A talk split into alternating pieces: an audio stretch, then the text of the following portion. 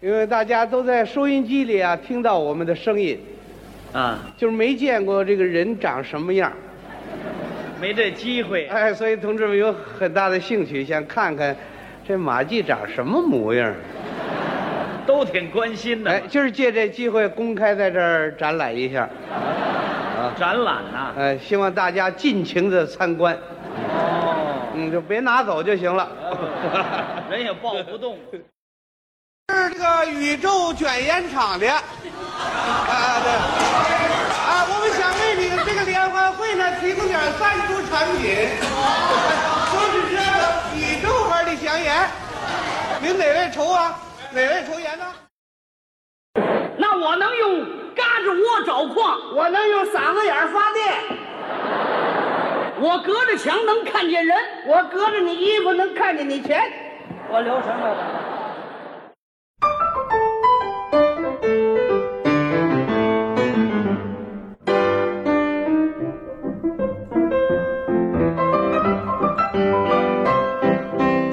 欢迎收听《西四五条》，我是本期的主持人捕头。我是小静，我是杨明。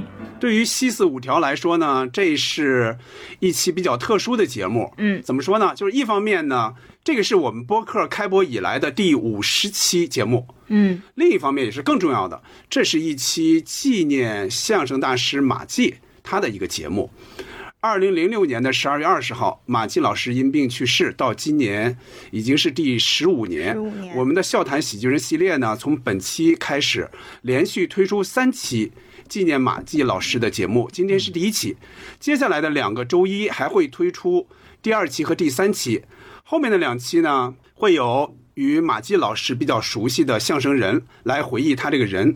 而这期节目主要是由我们三个主播，我们站在这个相声爱好者这个角度来聊聊他这个作品。首先，按照节目惯例哈，还是由我先简单介绍一下这位喜剧人，也就是马季老师。马季，原名马树怀，祖籍天津宝坻，一九三四年生于北京。马季自幼喜爱相声，常去当时著名的启明茶社去听相声。十六岁进入新华书店做店员，业余时间研习相声。一九五六年参加全国职工业余曲艺观摩演出会，表演相声都不怨我，获得冠军。而后调入中央广播文工团说唱团，成为一名专业的相声演员。侯宝林、刘宝瑞、郭启儒、郭全宝这四位前辈成为他的老师。侯宝林是责任老师，也就是他的师傅。在广播说唱团，马季先学习和表演传统相声，而后因为创作表演歌颂性相声而声名鹊起，作品包括《登山英雄赞》《找舅舅》《画像》等等。一九七三年，在那样一个特殊的时期，马季和唐杰忠表演了相声《友谊颂》，这个对相声复苏起到了至关重要的作用。嗯，七十年代末到八十年代，马季又创作表演了《多层饭店》《百吹图》《特种病》《一个推销员》《五官争功》等脍炙人口的相声。马季是中国相声史上承前启后的关键人物，一生创作表演过三百多段相声作品，教出的徒弟包括姜昆、赵岩、刘伟、冯巩、王千祥、李增瑞等等。二零一六年十二月二十号，马季因病在北京去世，享年七十二岁。嗯，我大概先介绍这些吧。嗯，马季老师三百多段相声，真是高产。这个应该是绝无仅有，嗯，应该是绝无仅有，没没有过，没有没有其他人。这个一会儿咱们还肯定在那个嗯后面会评论这个事情哈。咱们接下来进入咱们的呃台词猜猜猜这个环节啊，就脑袋稍微换一下哈。嗯嗯，这是相对轻松的。我们每个人大概准备了那么四五段的，就是马季老师的相声的台词。那还是按照之前的顺序吧，好不好？那还是我来先先考小静啊参考我。啊，听着我这个啊。可能我有机会把 多表 多展示一下立人设，我的这个。因为马季老师特别爱说你的家乡话。哎、是呀是呀，太好了，我的机会终于来了。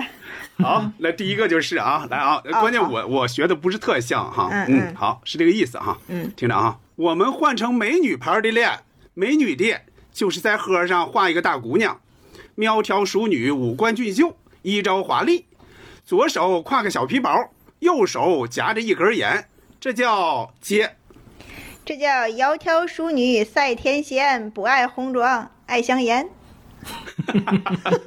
没错，没错可以可以。开门红，开门红好。说作品，是一个推销员在春晚上表演的，嗯，嗯，嗯，没错，一个推销员，但是后来呢，更多是被称为宇宙被称作牌香烟，反正大概，反正就是最早的字幕是一个推销员，但是现在来说。一般都是说宇宙玩香烟了，咱们也是就是以讹传讹吧，约定俗成啊。你们来，嗯，我来考一考杨明啊，哎，我请你听戏好不好？票都买好了，长安大戏院楼下十排三号五号，咱俩挨着，票价八毛一张的，接。呃，八毛一张，两张一块六，我给他五块，他找我三块四。你是报账来了，对，这个是什么作品？挺好啊，这个是打电话啊，因为这个版本很多，所以合作者好像，呃，就是咱们就只说这个名字吧。嗯，嗯，呃，我插一句啊，这个版本应该不会太多吧？这个版本应该就是马季和郭启儒的版本，儒啊，马季应该没有别的版本。有跟于世友的，就是录录像的是。于世友他俩说过吗？啊对，是录像版，就是看到如果是两个人，就像 MV 一样，是跟于世友先生说的。哦如果是电台的，反正最有名的，最有名的肯定是跟郭启儒那一版，因为他跟郭启儒合作更早。对，那我开始问捕头哈啊，从我从从简单的开始哈，嗯，好，我的桌子，我的子桌，我的椅子，我的子椅，我桌围子，我围桌子，我茶壶，我壶茶，我茶叶，接。这个我怎么觉得都 没听过呀？他们也说过反正话吗？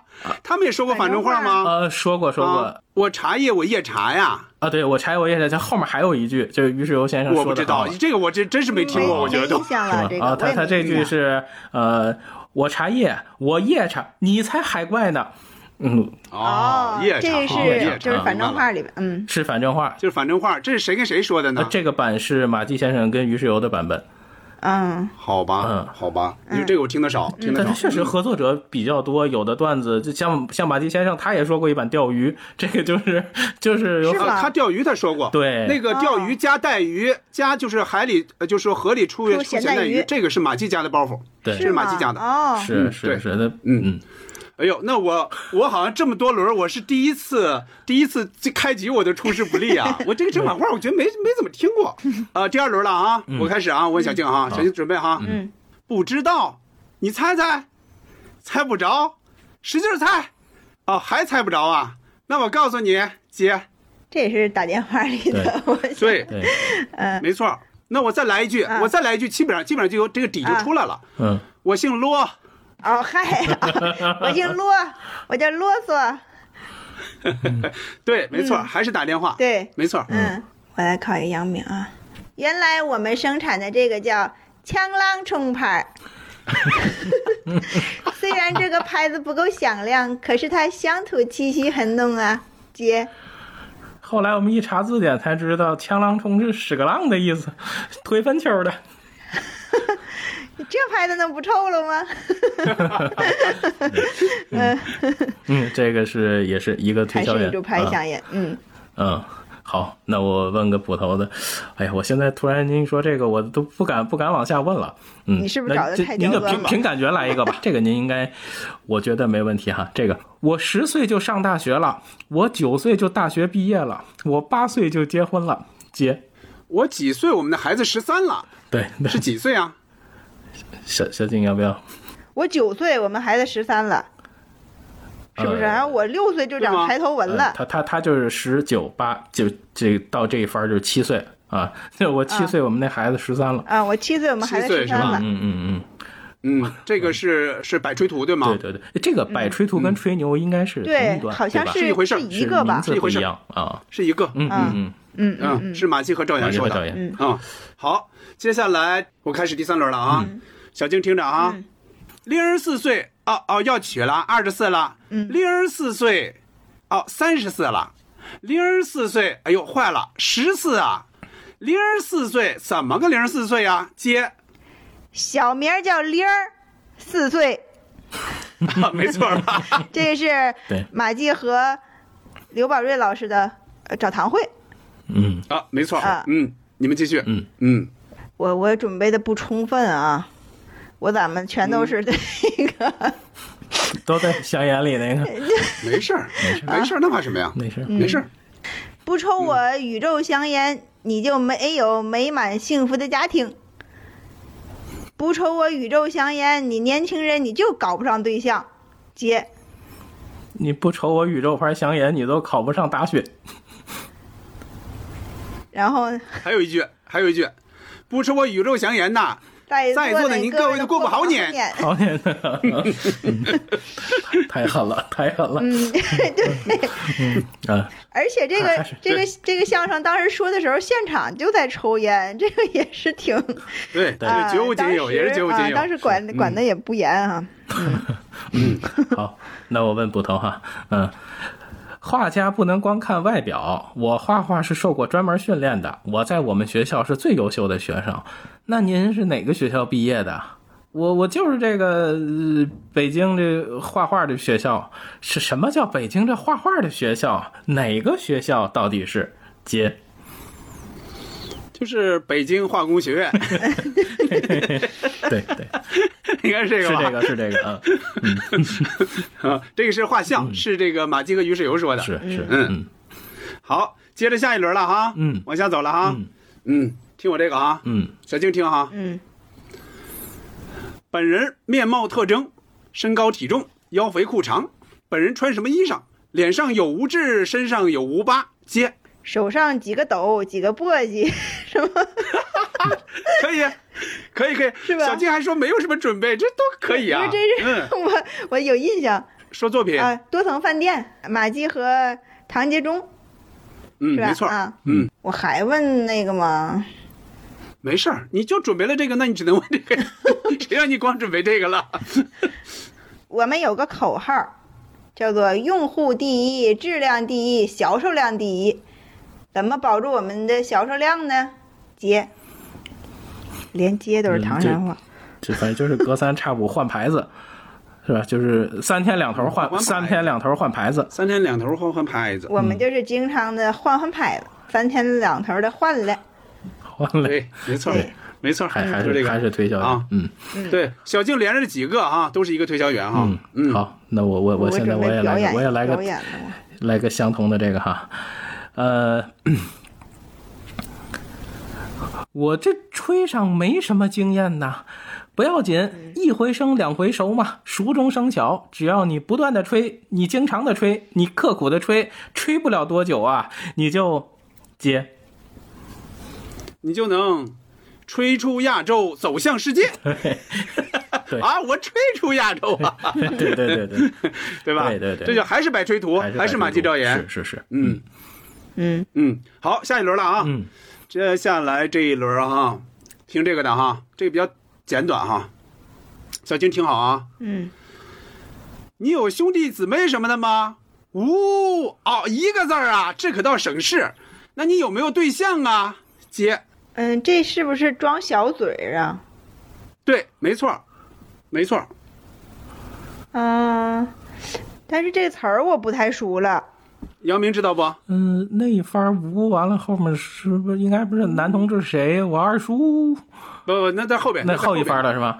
那是后边嗯。嗯，你看啊，他开始回答了一个无嘛对，它是一个字儿嘛嗯，然后接下来说，那你有没有对象啊？他来了一句捏赌，你捏你说你说捏哦人说捏都是什么呀？捏捏捏赌是哪儿的话呀？外国话，对对对外国话对。对对对，想起来了，我说我那段没写上呢，说作品，说作品，这是是装小嘴。嗯呃，谁表演者？这个呃，我听的也是马季于世友的版本。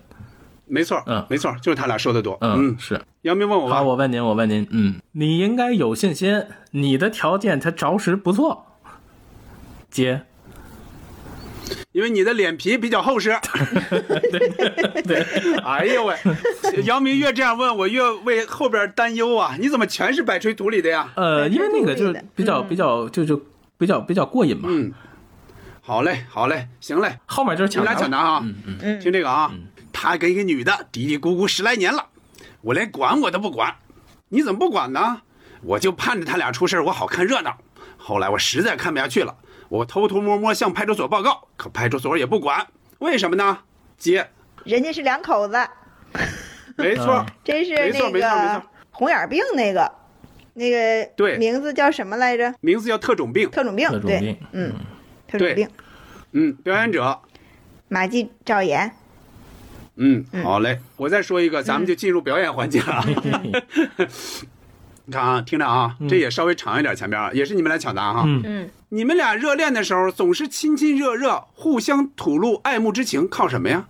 靠什么？就靠那嘴来表达呀。靠嘴说，说什么呢？没听出来？就是啊，要有我这灵敏的耳朵，你就会听得一清二楚啊。哦，他说的什么意思啊？他说呀，姐，你小心，我丈夫在后我面。啊对 原话是这样，原话是你小心点儿我爱人在后边呢。啊，你小心点，我爱人在后边呢。啊，你们说作品和表演者，啊，这五官真关功真功，啊，表演者那就是马季、赵岩、刘伟、冯巩、王金宝。嗯，没错，没错，就是这样。嗯啊，那那这样哈，咱们这个猜词环节按照以往的规矩，现在就结束了。但是这一期呢，因为出于我们对这个马季老师作品的爱好，我们这一期来一个特别的，就有一个小小的展示环节、表演环节。小静半天没说话啊，小静你来先先展示一一圈吧。我先来啊，嗯，啊，好吧。嘟嘟嘟嘟嘟，我先把舌头活动一下。马季老师说的这太快了，这个肯定大家也才能猜到啊，还是宇宙牌香烟里边的，说的是我们唐山话。嗯，我们这个产品现在已经行销全国好多个大城市（括弧包括台湾），我们还准备冲出亚洲，打入国际市场了。我们这个宇宙香烟准备卖给美国、日本、英国、苏联、印度、瑞典、丹麦、缅甸、瑞士、挪威、英国、芬兰、尼泊尔、南斯拉夫、阿富汗、匈牙利、保加利亚、荷兰。埃及、也门、叙利亚、斯里兰卡、阿尔及利亚、摩洛哥、苏丹、几内亚、肯尼亚、索马里、乌干达、坦桑尼亚、赞比亚、毛里塔尼亚、科威特、尼日利亚、圣马力诺、澳大利亚、摩洛哥、阿根廷、马耳他、毛里求斯、圭亚那、卢森堡、牙买加、黎巴嫩、卢旺达、法兰西、加拿大，地图上有的我们全卖。那 我们只能扮演一下尤本昌老师。可以可以 那，个开始特，尤其开始特别好，嗯到后来反而反而稍微掉了一点这就那个节个奏。开始是有对说快了不行了啊。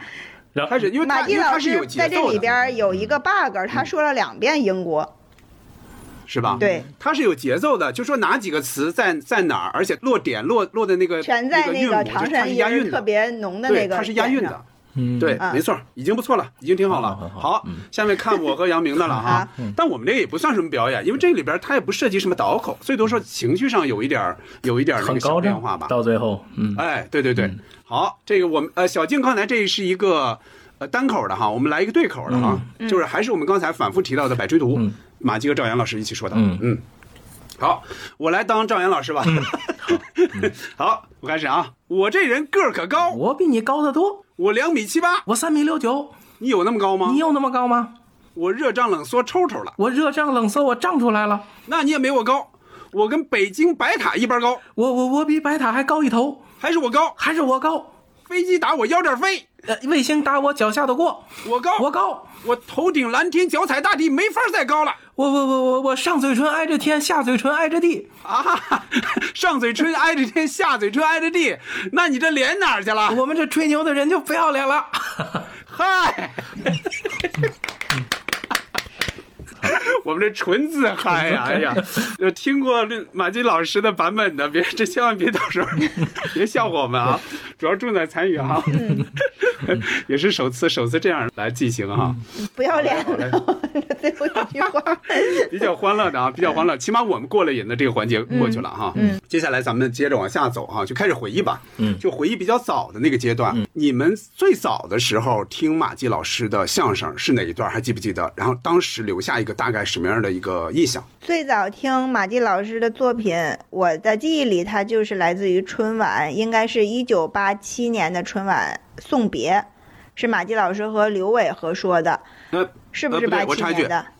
不是啊不是，呃，送别应该是哪一年呢？送别应该是八九年，呃，八九年，他这个是马季老师和刘伟合说的嘛？马季老师为刘伟捧哏，当时刘伟就是出场的时候，我觉得他挺年轻、挺帅气的。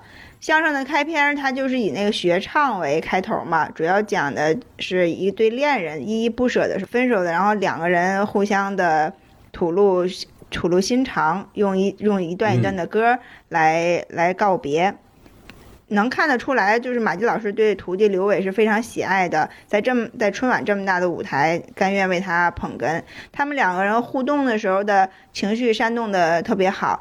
一个马季老师是那种想偷窥青年男女恋爱分别时的这种情意缠绵，他老问刘伟。有这个吗？就是就是亲亲嘴儿，指的就是亲嘴儿。这个是当时给我留下印象最深的地方，因为刚才捕头解释了一下，这一九八九年嘛，我已经七岁了，肯定对这这个方面有所呃开窍儿，所以就是我，所以才对这个相声呃有一些印象，对这些事情吧有点儿那种模糊的理解，甚至可以说有一点小幻想吧。反正整个作品就是一首歌接着一首歌，对，就是每当他俩说到大家心里非常期盼的那一刻，好像就要俩人就要亲了。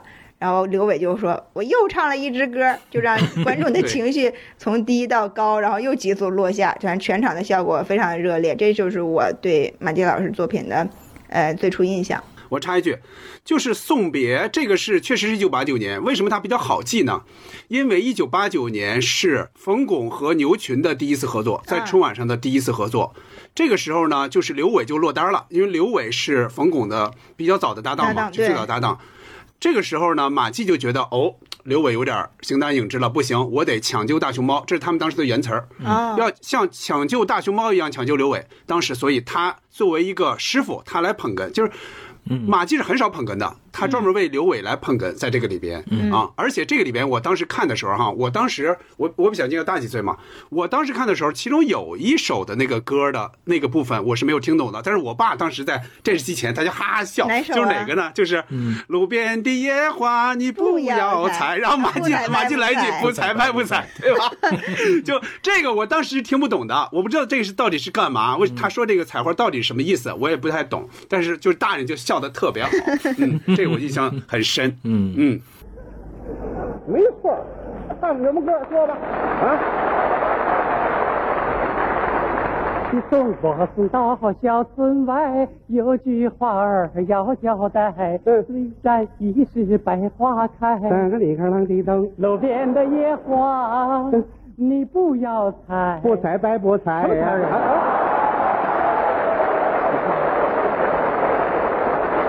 跟那儿，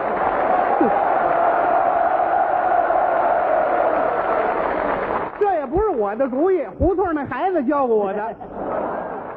杨明接着说吧，哎，又又说到童年奶奶家哈，窗户影子。嗯，呃，我家里那个时候有两盘磁带，那个柜子上面有一个录音机，平时就摆着那几盘儿。呃，我我是翻来覆去听的。呃，而且之前跟郑老师一块去采访赵岩先生的时候，我也跟赵岩先生说过，我说您一开口，我就感就感觉到那个清晨那个阳光照进奶奶家窗户的那个样子，就是我甚至都能感受到爷爷奶奶在沙发上我跑来跑去，当时听相声的那个温度。那两盘磁带呢，一盘叫马季相声精选续编第七号。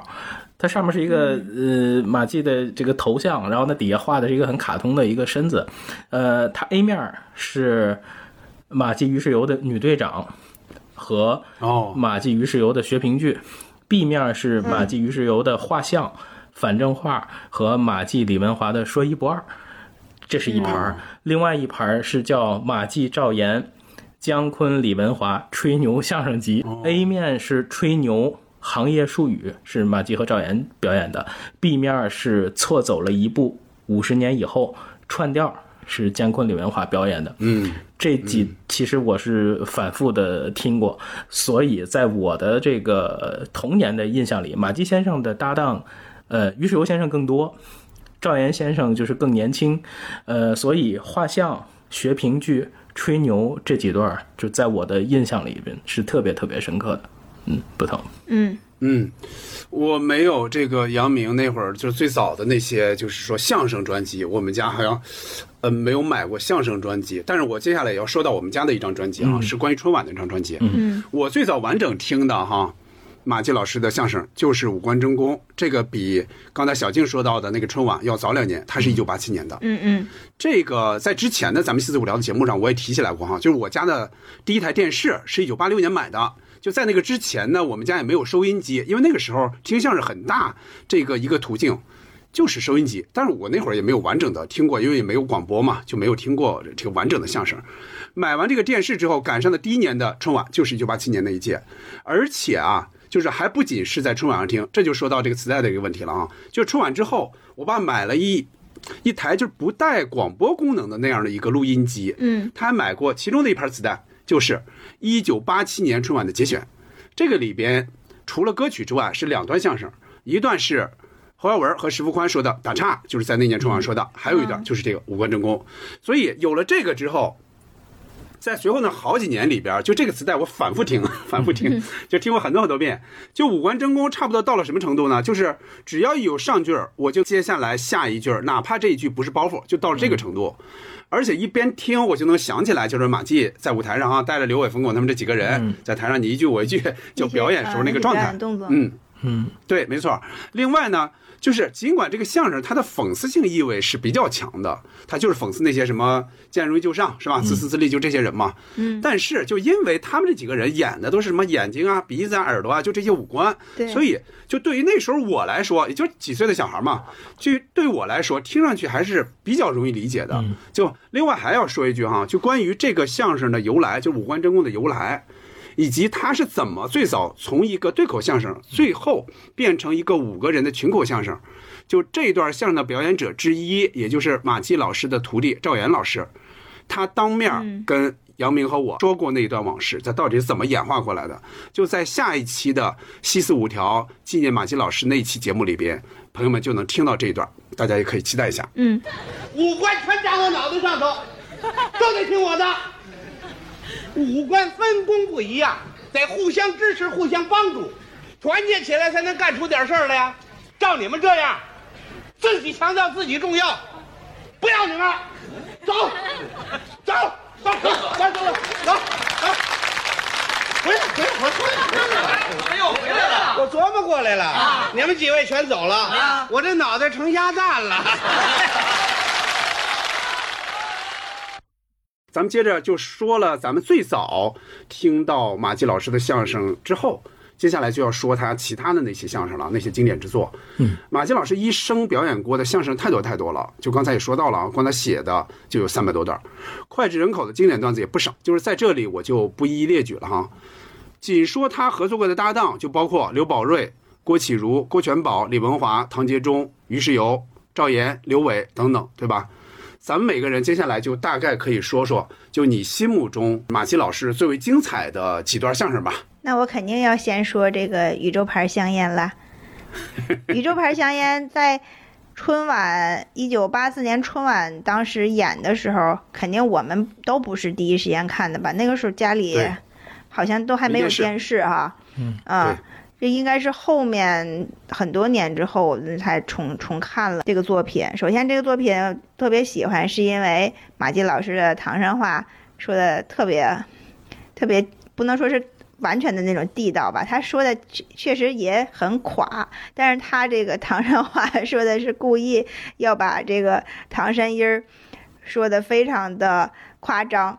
然后整个的笑料全在他这些一连番儿连番儿的这个贯口里。宇宙牌香烟呢，其实我从刚开始看的时候，表面上不觉得它是一个讽刺型的相声，我觉得它是一个有点儿像他想想象中的一个推销员去怎么推销这样一个产品，我我是这样认为的。通过查他的创作背景吧，查一些资料，呃，马季觉得是社会上是有这种呃不法商家，他在一用了一些不不讲诚信啊、不择手段的这样推销方法去欺骗顾客，他这个其实是他的一个创作基底。呃，播出之后，好像第二年就有一个香烟厂。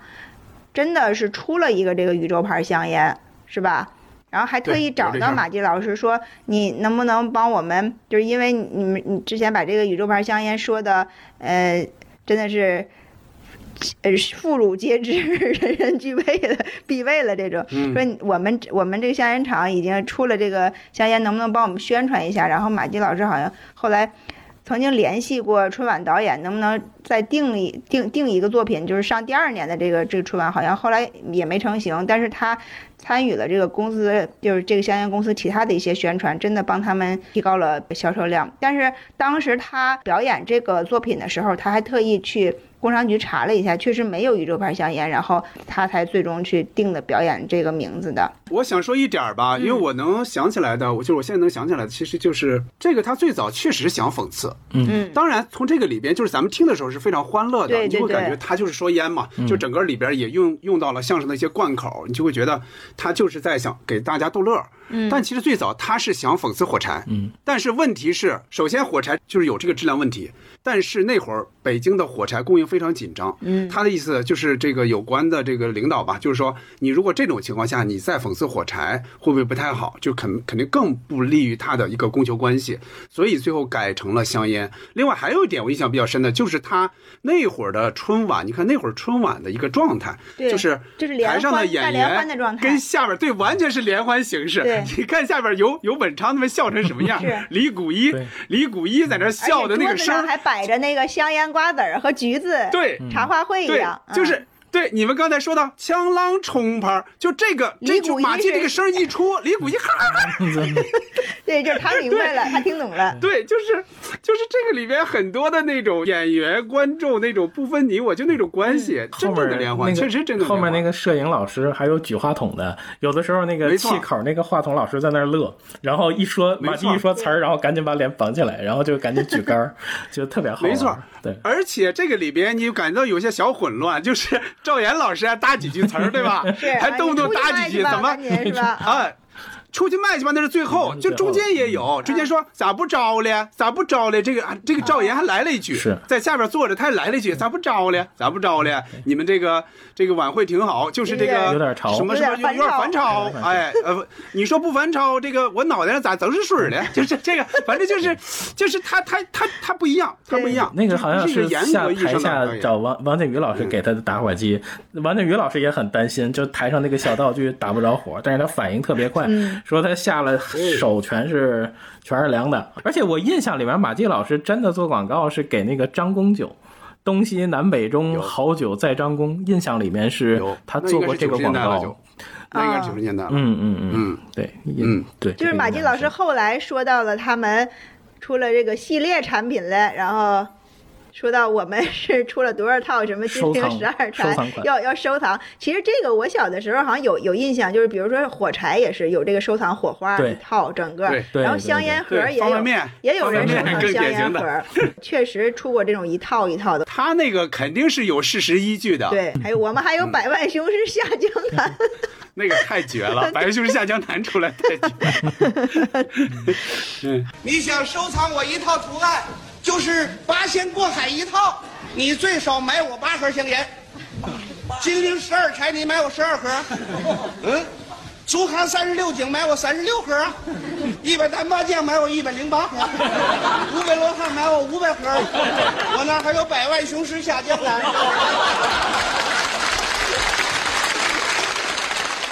好，接着往下走吧。呃，那我就说一个，其实对我影响比较大的，也是我很喜欢的一个作品，就是画像啊。其实刚才说过，是是因为磁带的缘故，这是我童年记忆里很深的一段相声。呃，而且我之后也从事了美术的工作，所以对这段相声里面的很多内容和感受有非常强的共鸣。前面对台词也说到哈，就是那个北京那画画的学校是北京化工学院，这个这个小时候听得到这儿的时候，其实咯咯咯乐了好久。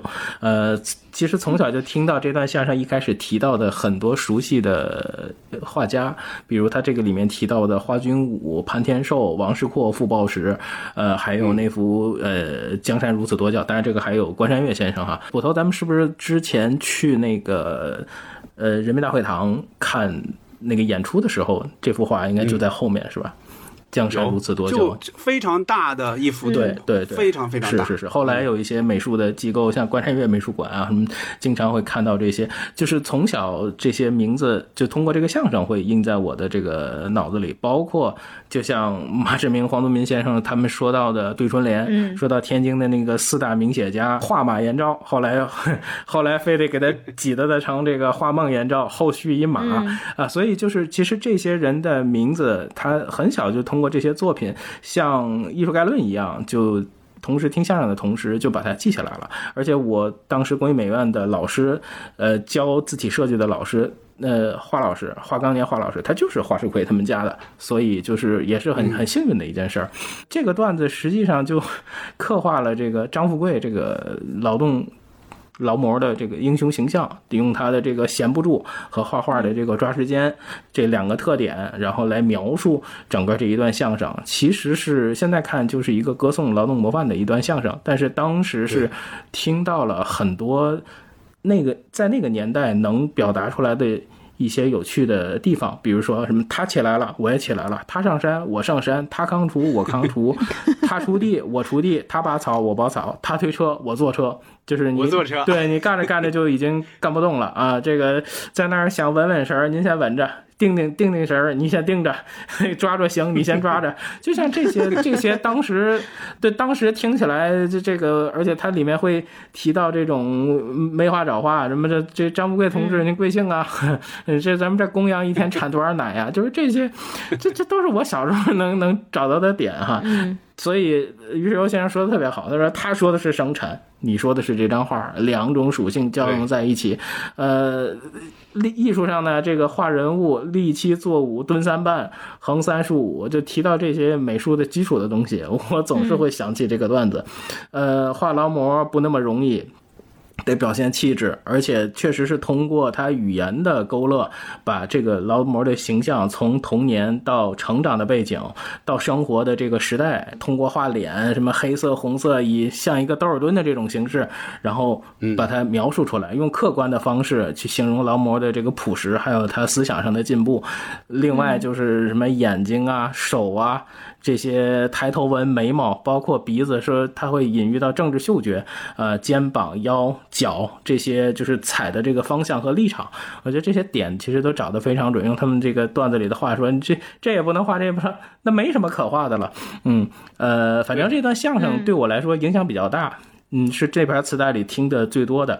呃，以这段相声也因为这个题材的优秀，当时他还和那个小叮当合作，还拍了一个这个纪录片式的电影啊。有有没错有兴趣大家可以去找看看这个。有那个照片，我看过那张照片。嗯嗯嗯，画人物啊，画这脑袋要横三竖五，全身是立七坐五蹲三半。这话怎么讲？我不懂，这都不懂。什么叫横三？横三呢？嗯，画人这脑袋横着要分三半，嗯，画四衬喽。嗯，竖五竖着分五半，画五个眼睛那么宽。立七全身立着画七个脑袋这么长。坐五坐着画五个脑袋。蹲三半蹲着画三个半脑袋。那要趴着呢？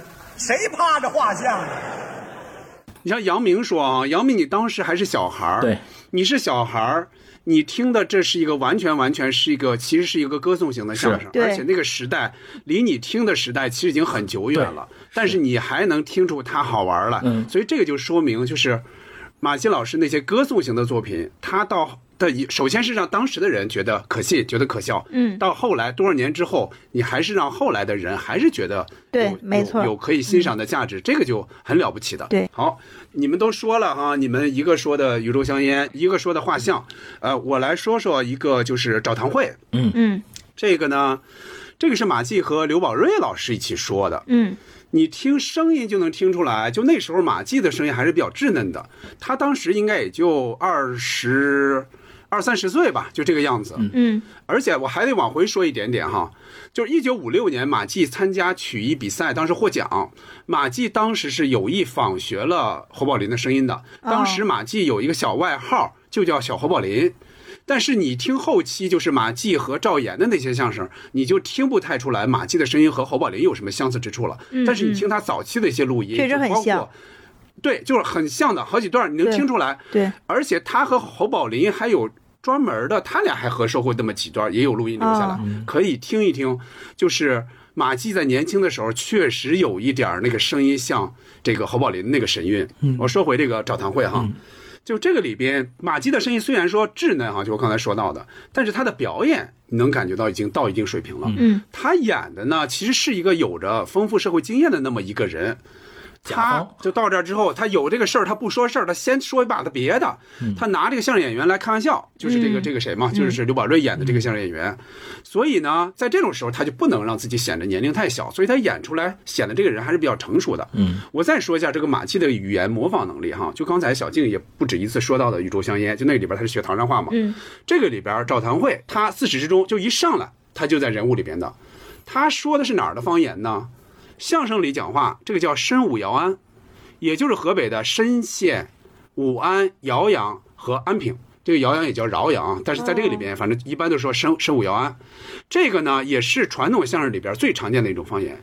其实啊、其实也就这么一说，因为说这些话的这个人物一般都要露怯的，一般一般都是要怯什么怯什么，嗯。都是露怯，都是就比较土的。嗯。所以呢，就是相声演员就在在那个之前撂地的时候，他们要说具体是哪儿的人，如果专门学话学的特别像，那人家当地的人肯定是不乐意的。所以一般来说，嗯。他们说深武姚安指的其实也是一个泛指，而且哈，除了这方面的方言，马季就这一生哈说的其他方言，你看他还擅长说哪儿的话呢？刚才说到唐山话，嗯，另外山东话他说的也好，就像你就像那个画像就是山东话嘛，嗯，上海话他也说过，广东话。广东话他也很厉害的，上海话他是十几岁在上海学徒的时候学的，就是说所有的这些都后来都用上了，所以他的语言模仿能力是很强的。嗯。而且我最后还要说一句哈，嗯，就是找堂会它是一个传统相声，很多相声演员也都说过，但是目前我们听到的最经典的就是马季和他的老师刘宝瑞的这一版。而且除了听马季的这个逗哏，我们还可以听听单口大王刘宝瑞，就是他的捧哏，咱们可以听听当时捧哏他到了一个什么样的程度。不知道你们记得记不记得里边那个词儿，说哎呀有小虾米儿的，对，还有小螃蟹儿的，不去，就是就是你说半天还是豆腐。对，我们我们去了之后，我们腿软了，怎么办？我演不了了，回不来了。所以我们从这里边就能听到。这个刘宝瑞啊，绝不只是说珍珠翡翠白玉汤那个刘宝瑞，他的捧哏是很厉害的，甚至他的逗哏也可以，就他逗哏的相声也是挺多的。还是豆腐，什么豆腐嘞？再有豆腐你罚我，行不？再有豆腐你受罚。我先不说这个是什么东西嘞，嗯嗯我先说这种东西的做法，做法，你你听一听。那你让让我高兴高兴。要吃这种东西得早起，早起四更来天起来之后奔在世上，事儿上，那有四斤多一块，五六斤一块的，买回来之后拿镊子把毛摘干净了，然后用水洗干净了，放在大柴锅里，拉过风箱来，咕哒咕哒哒咕哒哒咕哒哒。你看这个锅里头这咕嘟嘟咕嘟嘟咕嘟嘟咕嘟嘟，煎它七八个坑儿，然后拿大铁钩子给它勾上来。勾上来之后，给它放在案板上晾凉了，带有那么路刀子切，是那个切了片片的切，切了片片的切，切了片片的切，切了片片的切，切好了之后，拿个大枪盘来，把碎的码在底下，整的码在上头，码的是五花三层，咱这个佐料可刚的得了。什么佐料啊？酸菜末、韭菜末、辣椒油、青椒油、青酱油、大蒜瓣拌好了之后，你扒了着吃吧。白煮肉，豆腐渣呀！接着往下说吧，呃，小静说第二个吧。嗯我接着说一个打电话，这个嗯是嗯马季老师比较早期的一个作品吧，听过很多遍。就是当时我应该岁数不大，反正我就听这个作品，而且这个打电话哈，已经现在是进入小学课本了，语文课本里边了。这个哦是吗对，这个是马季和郭启儒说合说的相声。呃，包括就是刚才捕头，您不是讲了那个讲了另外一个找堂会嘛？马季和嗯刘刘宝瑞，我感觉就是说刘宝瑞、郭启儒他们好像是很年代很久远的相声 相声大师。呃，马季呢，其实是我们这个年代经历过的这样一位相声大师。我觉得这两这两组组合的这种合作，特别像是有一点时空错位。就是其实我在听这些作品之前，我没有想到他们有这种能够组合。可能我们听的更多的是后面的现代的一些相声，所以我就觉得这样的相声这样的合作特别的珍贵。呃，我说一下这个打电话，其实它很，其实它是一个很简单的一个，就是说讽刺了这种，因为过去电话是公用电话嘛，嗯，都是一个人打，后面在排着队等着。如果你你肯定就是说尽快的把事儿说完，然后就然后就换下一个人。但是他讽刺的就是说，不呃占用这种公共的公公共的资源，然后就不管别人的利益，就是为了自己的这种比较自私的人，然后还有这种说话啰啰嗦嗦、废话连篇的也这样的一种人吧。他其实打电话，他主要好玩就在于他把这一个事儿，就是请他的对象去看戏。这一一个事儿一句话能说明白，他要延展为几个小时的废话。问他，呃，就是你你今天开会吗？不开会。学习吗？不学习。讨论吗？不讨论。不讨论。一键三连。对他，对他就像杨明说的，全都是这这种三连。就刚才我们我我们在对台词儿也说，也是说就报账来了，票价是八毛一张的，我买两张一块六，给他五块，找我 三块四。还有就是说，呃，我买四，呃，我买。十二块饼干，你我吃四块，给你留八块，怎么怎么样啊？然后那个，哎，马季老师其实还有一个比较比较好的特点，就是他喜欢学唱。还这里边还学了这个刘三姐的唱唱腔，对，还哎还说 什么？你看看我的表情，然后在那学完之后，人家说电话里面怎么能看得见呢？完了最后一个就最后一个落落脚点在于，就是说你你呃从西边数第三个电线杆子，我在那等你，七点一刻开演，你别别晚了，我我等着你。然后说，哎呀你别来了，现在都八点半了，说那说明他这电话打的时间太长了，所以就是呃整。整个这个人表演下来，又又听到你就觉得又又好笑又可气，就让人啼笑皆非的。这个里边他说到的去看戏的那个影剧院，应该是长安大戏院，对吧？对对对，长安街上那个。对，所以我在我在小时候听这段的时候，我就没有这个概念嘛，我也不知道长安大学院在哪儿。但是到北京之后，因为就看到了这个新的长安大学院嘛，就在那个光华那个那个大厦那个边上嘛，就是那个中国海关对面。所以我到那儿的时候，我就想，哎，我说马季老师他们当时说的这个长安大学院，会不会就是这个长安大学院？只不过是它的旧址嘛，就或者说它原来旧址是也是在这儿，只不过现在又重新盖的。应该是那个。我觉得当时应该说的，应该说的是这个地方，可能因为。当时还没有盖那么多楼吧？他就说的啊，电线杆啊。原来的旧址是不是在这儿？嗯嗯，好，嗯，我还我还很喜欢这个段子里面他其中提到的一个一个节奏，就是你猜猜这今天晚上看什么京剧？不对，不对，评剧不对，不对，越剧，哎哎，嗯，不对，对，歌剧三番四抖啊，对，这这没错，三番四抖，对，这非常好。然后而且前面一开始学那个电话那个，就拨那个号的那个声音，就是对对，那个声音非常形象，那个拨盘。另外就是一直一直喂喂喂喂，就是那个其实电话拿反了，但那个感觉就跟用过小灵通的人一样啊。他当时那个电话应该是那种会需要分分线的，对啊，我是一局，所以特别想让这个啰嗦给那个泄密，让他们俩通一通电话，我觉得应该很好玩。哦，还还没吃饭呢。嗯，哎呀，我给你准备吧。嗯，准备了。我买十二块饼干，我吃四块，给你留八块。嘿嘿，还挺照顾他的。啊，不认识，长安大戏院呢。就是从你家里出来，你坐一路公共汽车，嗯嗯，花一毛钱坐三站，车上有座你就坐着，人多你就站着啊。净是废话。哎，下车之后你往对面瞅，从西边数第三个电线杆子，我在那儿等你，嗯，好不好？七点一刻开演，嗯，我七点等你，七点钟啊，准时不见不散了啊，七点钟。咱们在呃，哎喂，小王，那说你别来了啊？怎么别来了？现在都八点半了。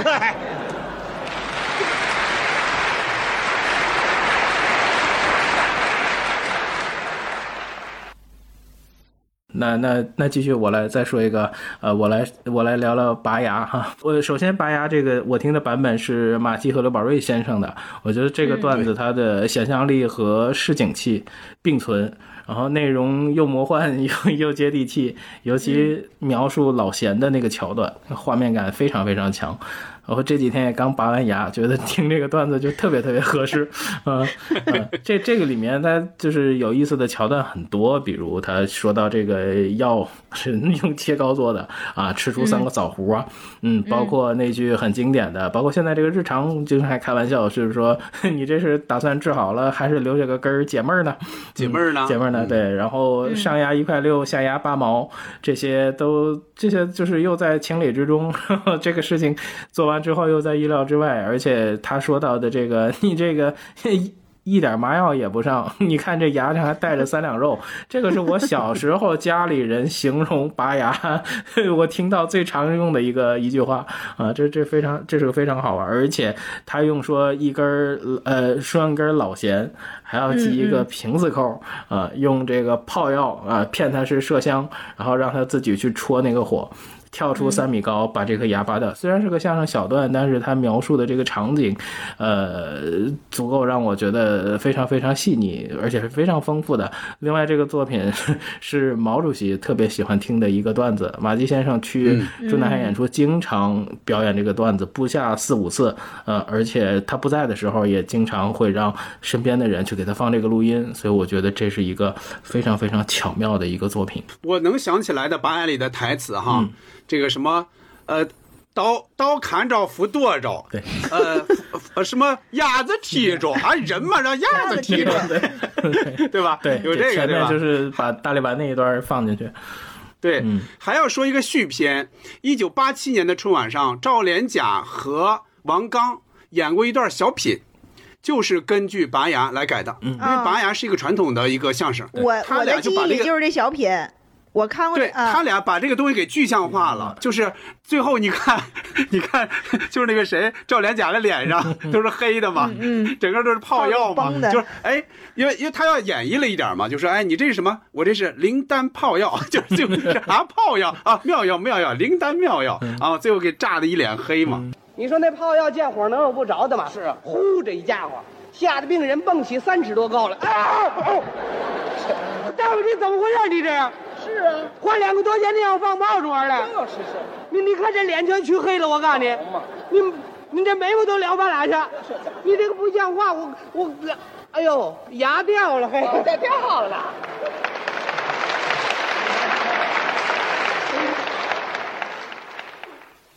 我接着说一个哈，刚才就是杨明在第一轮的时候说到了画像，其实跟画像非常相像的，就是找舅舅。嗯，因为找舅舅他也是一个歌颂型的一个相声。现在哈，你一说哪段相声是歌颂型的，那就意味着，哎，过于正能量，什么都是喊一些口号，只有是让你鼓掌，也没什么笑点。但是哈，就是你看这段找舅舅，他几十年以后，他再听，他还是能让人笑出来。它其实呢，就是反映了新中国成立之后，就包头这个地方，嗯，那些年发生的一个巨大的一个变化。但它还是编了一个比较曲折的那么一个，就是外甥找舅舅的这么一个故事，嗯，就让人呢，就一边感受到这个城市的一个变化，一边又能很舒服的笑出来。在当时呢，他虽然是哈、新相声，他说到的事儿呢也都是新事儿，但是你看啊，马季使用的这个技巧。它又有传统相声的一个影子，比如最经典的就是三文四斗嘛，三文四斗是相声里的比较经典的这种手段。比如说，尤其是那段哈，第一天去轧钢厂，哎，一个车间从这头走到那头，走俩钟头。唐云忠就说：“对呀，工厂太大嘛。”那天上焦化厂，由焦炉到办公室骑自行车去的。对呀，工厂大嘛。那天我们去机械厂。从南门坐汽车，三天愣没到北门 啊！这悬了，这个。三南门坐汽车，三天没到北门啊！对他中间挖沟过不去，就是马季这种段子啊很多，就他这个在一些歌颂类相声里边，包括一些其他的相声里边，经常用这样的一个手段，就前面给你铺，后边咵一抖，那个效果是非常好的。嗯，马季的那个很多相声这个包袱啊，甚至这个相声结构，其实它都得益于传统相声。但是啊，他就又不拘泥于传统，因为有的，你比如有的相声演员可能只说那些传统的，就是后来那些新的不写也也也不演。但是你看马季，他就这两头他都他都能够有好作品，能写出那么多好听的这些新相声的。那还不够呛？这些场子你甭说都绕过来，嗯，就绕一个场子，绕一天两天未准绕得过来。那是啊，工厂大嘛。第一天我们上那轧钢厂去一个车间，嗯，由这头走到那头走俩多钟头。那对了，工厂太大。那天我们上那焦化厂。由焦炉到办公室骑自行车去的。工厂大嘛。那天我们上那机械厂，嗯，由南门坐汽车三天愣没到北门。那是，这悬了这个。由南门坐汽车三天没到北门啊？啊，他中间挖沟过不去啊。这是废话。嗯嗯，我我印象里还有一个段子，小时候听的叫《女队长》。里面也是也是反映类似，呃，其实也是歌颂型啊，但是里面也是会铺了很多这种非常非常生活实际的笑料，就是讲呃什么新社会妇女翻身，然后他就说，就拿我们现在的这个生产队来说，啊，队长是女的，副队长也是女的，民兵指导是女的，就会计是男的，他还不争气，搞了个对象是女的，对，有有好多这种，包括他凑钱买收音机啊，就攒了八十多块钱，后来他媳妇儿。去工作，然后去县去去县城，然后买了一个抽抽水机，抽水抽水机，然后让他去听声音啊，他就是死活也听不出来那种美感，就一个劲儿的这个这个捧哏的也一直在忽悠他，后面还用到一段说我我爸爸给他给他钱让他去买烟叶 然后拿那两块钱他去买白菜种子，这不就是挪用公款吗？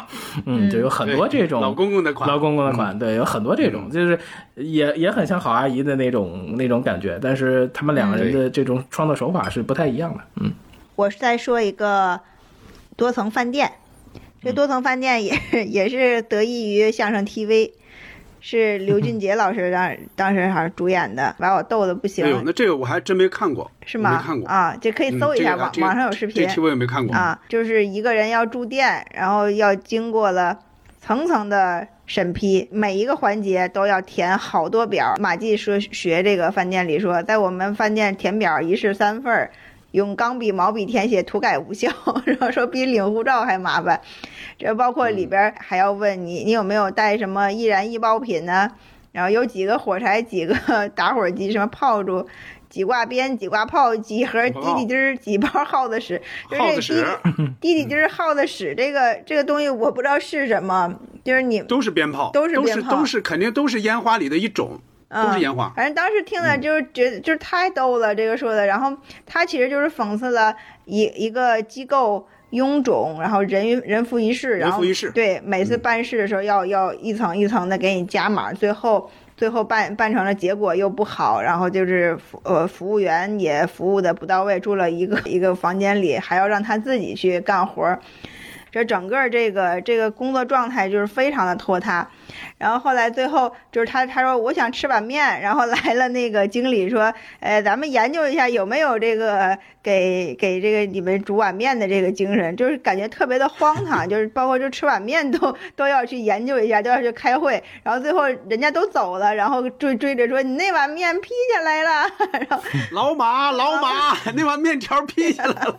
对，其实这个相声的开头还是有有点往上扬的，说我去你们家乡。演出了，你们家乡给我的印象非常好，观众非常热情，然后我住的那个饭店也非常好，呃，又又又是条件怎么好，有热水这那个的，最后却说到了，却说到这个这个这下边，其实这个开始我是有点不太理解，为什么他小矛盾对，为什么他后面就是全说的这个饭店的不好，他开头要要这样去说呢？我觉得这个是在处理上可能有一点，我觉得这个有一个小 bug，就是。人的热情，包括观众的热情，这个可以说。但是那饭店那个部分，确实我觉得是应该是有一个小 bug。嗯嗯，就是这个这个饭店确实多层饭店，二百多层。嗯，你看他一说到二百多层，下面的观众轰就开始笑。嗯，就那个时候真是不可能出现这么高层的一个东西的，所以就是非常可笑。但现在你说可能多少多少层，人们就觉得不会那么惊讶了。嗯，这个它其实是一个比较荒诞的这么一个处理嘛。就是你看那会儿啊。就在多层饭店出现的时候，这个应该是七十年代末吧。那个时候其实有很多讽刺性作品出现，大多是对那个十年的非常时期，对那个里边的一些现象进行讽刺，而且一般来说都是直接塑造一个遭人恨的一个形象。但是你看这个里边，马季老师他讽刺的是另外一种社会现象嘛，结结果臃肿啊什么的，他这里边就没有说一个具体的人，而是。就是先营造出这么一个地方，就很荒诞的这么一个地方，而且啊，观众在听的过程中，你也不用太去想，哎，哪儿进行讽刺啦？这个是讽刺哪些人啊？哪些现象啊？哪些部门啊？其实你也不用想那么多，因为他的包袱足够多。包袱特别多。对观众来说，就是你一边听一边乐 也就完了。就是你如果觉得哎你哪儿讽刺了谁了，那就是你的所得嘛。我觉得这个是当时的，就是马季的很多讽刺性作品，其实它是带有一定的娱乐性的，就是它并不是说特别特别直接的让你觉得哦这个是讽刺谁了，讽刺谁了。我觉得这是他非常非常重要的一个特点。至于吗？干脆这碗面条我不吃了，那你怎么办呢？我买个面包就对付了。可也行。三天任务完成，第四天坐火车回家。哦，呵，经理跑到火车站上去了，连吁带喘呢。哎呦，老马，老马，什么事儿啊？这碗面条劈下来啦，还劈呀、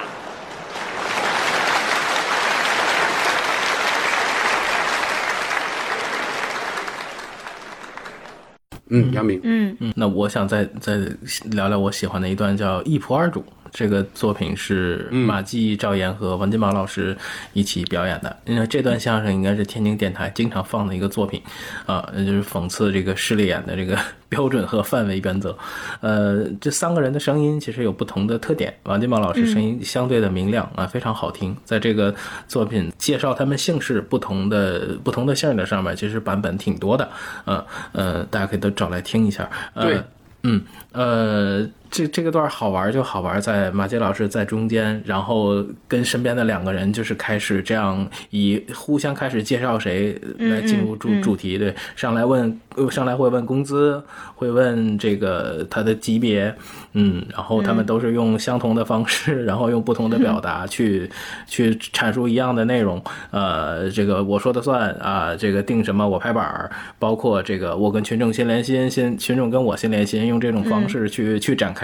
另外说到很多很深入生活的，就是噗噗噗，就像呃汽车司机、汽车驾驶员，就是说我们每天都离不开车，离不开这个，离不开那个，然后最后呃用一个这样的底，嗯呃，里面我觉得很好玩的就是他们先后不同的对同一个人的一个态度，这个转变，这个转换是呃会有非常有戏剧感，呃，而且里面的这种小的顺口溜，比如什么三十撒花，四十当官，五十打蔫儿啊，就是像像这一种，包括呃到时候没话找话的这种，他一竖三横，您是三横一竖啊，金宝金宝金银财宝，有很多这种嗯铺的这样的一个一些包袱。另外，我我记得那个时候觉得很好玩的一个点就是说您这个。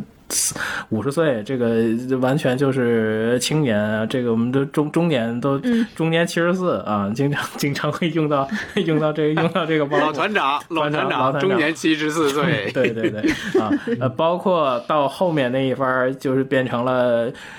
一个一个更被动的方式，就是让他决定他姓什么啊。这个吧和味儿这这两个姓儿确实是，确实是挺不好缺德的写。对，确实对。然后呃，性别、年龄，包括最后的底是男是女，就是观众会听到这看着办。对，这您领导看着办，别我这也别让领导着急是吧？啊，包括姓氏啊什么的。而且我觉得说到那个底的时候，观众会比较兴奋。夏天出来比较热，躲半年又回去了。他就是把这个一仆的这个形象啊、最后把这个角色就逼得胡说八道的，但是还是要在笑脸相迎。其实这种情况在生活中也无处不在。呃，就像之前提贾行家提到过，就是央美的那个作品，呃，混名媛假圈子，就是其实审美不一样，只是时代不同，但是它的很多的内核，其实这个段相声拿到现在听，其实跟这个时代还是符合的，没有什么变化，嗯，不同。嗯嗯，我先接着杨明说一下这个一仆二主哈。嗯，这个呢就是一个群口相声了。咱们刚才说到的，就是前面几个都是对口或者单口嘛。这里边重点说一下王金宝。嗯，就王金宝呢，他不是专业的相声演员，他更多是在幕后从事这个相声的写作。马季的好几段相声他都参与了创作，就包括。五官正宫，对，嗯，这个里边五官正宫其实他也有写，而且这个里边他也扮演了嘛，就是那个鼻子就是他。还有一个对口版的，就是他们两个人说的。对，没错，没错。最早的时候对口就是他和王金宝说过，和赵岩也说过。这段一仆二主呢，它是一个典型的讽刺性作品，它有点像高英培和李伯祥都说过的那个两面人就是上一次咱们在说高英培的时候也提到这个。嗯但是哈，嗯我是感觉他的表演效果是更好的，为什么？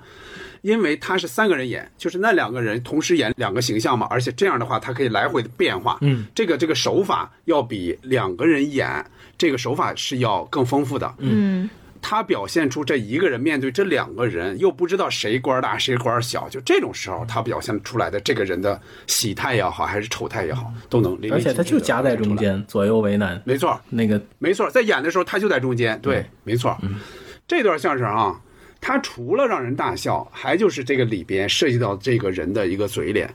其实刚才杨明也说到，就是生活中，其实你看工作中，你在职场里这种人也是能看到的，只不过他不像这么夸张和这么明显，而且一旦他出现，也没有人会那么大笑，因为这都是你的同事，你也不可能大笑，大笑你得罪他了。但这种事儿是绝对有的，就这种人。你不能说丑态百出吧，十出是有的，肯定是有的。我就记着东东枪枪总他在微博里写过这种人怎么写的哈，叫别人只关心你飞得高不高，父母会关心你飞得累不累，嗯，同事能看到你飞的傻不傻，你知道吗？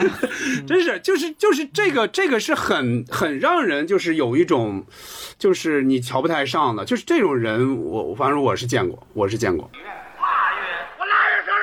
哎哦，你腊月生日啊？我可告诉你啊，我管着他，我比他大。不是腊月生日，几月？我告诉你几月？啊，我六月生日啊，我比他大，我还是腊月生日我。哎，我比他大，我六月生日，我们俩一边大。我我又腊月又六月生日，这怎么回事啊？六月生出来天太热，回去待半年我才出来的。没听说。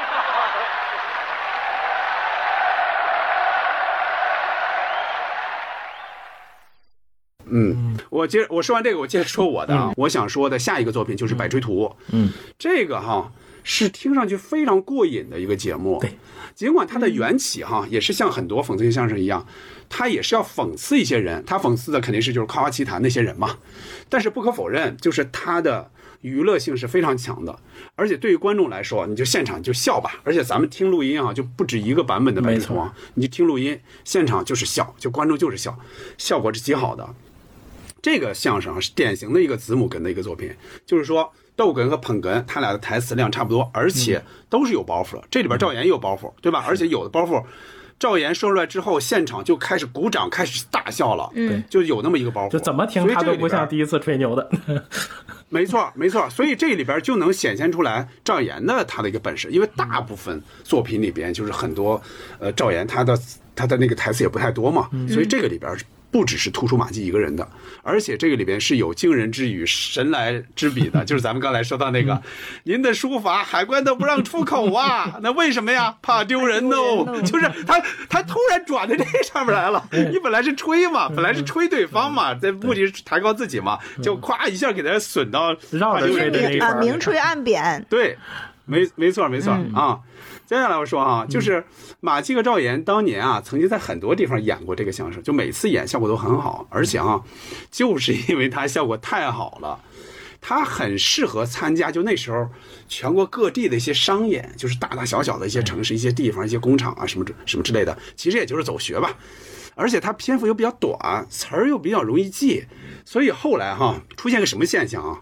就是全国很多相声演员都在演这个相声，就靠这个相声来去赚钱。嗯，就那个时候版权意识基本上就没有的。嗯，就比方说港台的歌拿过来就开始翻，就灌磁带就开始卖。嗯相声就更不用说了，就直接你一听，哎呦哇，这个火得全演，那么多人都演过这个相声，所以哈、就出现了这样一个一个局面。我最后还要说一句哈、就是这个相声的底，就是刚才我和杨明说到的，就是我们对的那一段，就是上嘴唇天，下嘴唇地，就这个，嗯吹牛人不要脸，就这个包袱，它的源头其实最早是一个古代的民间笑话。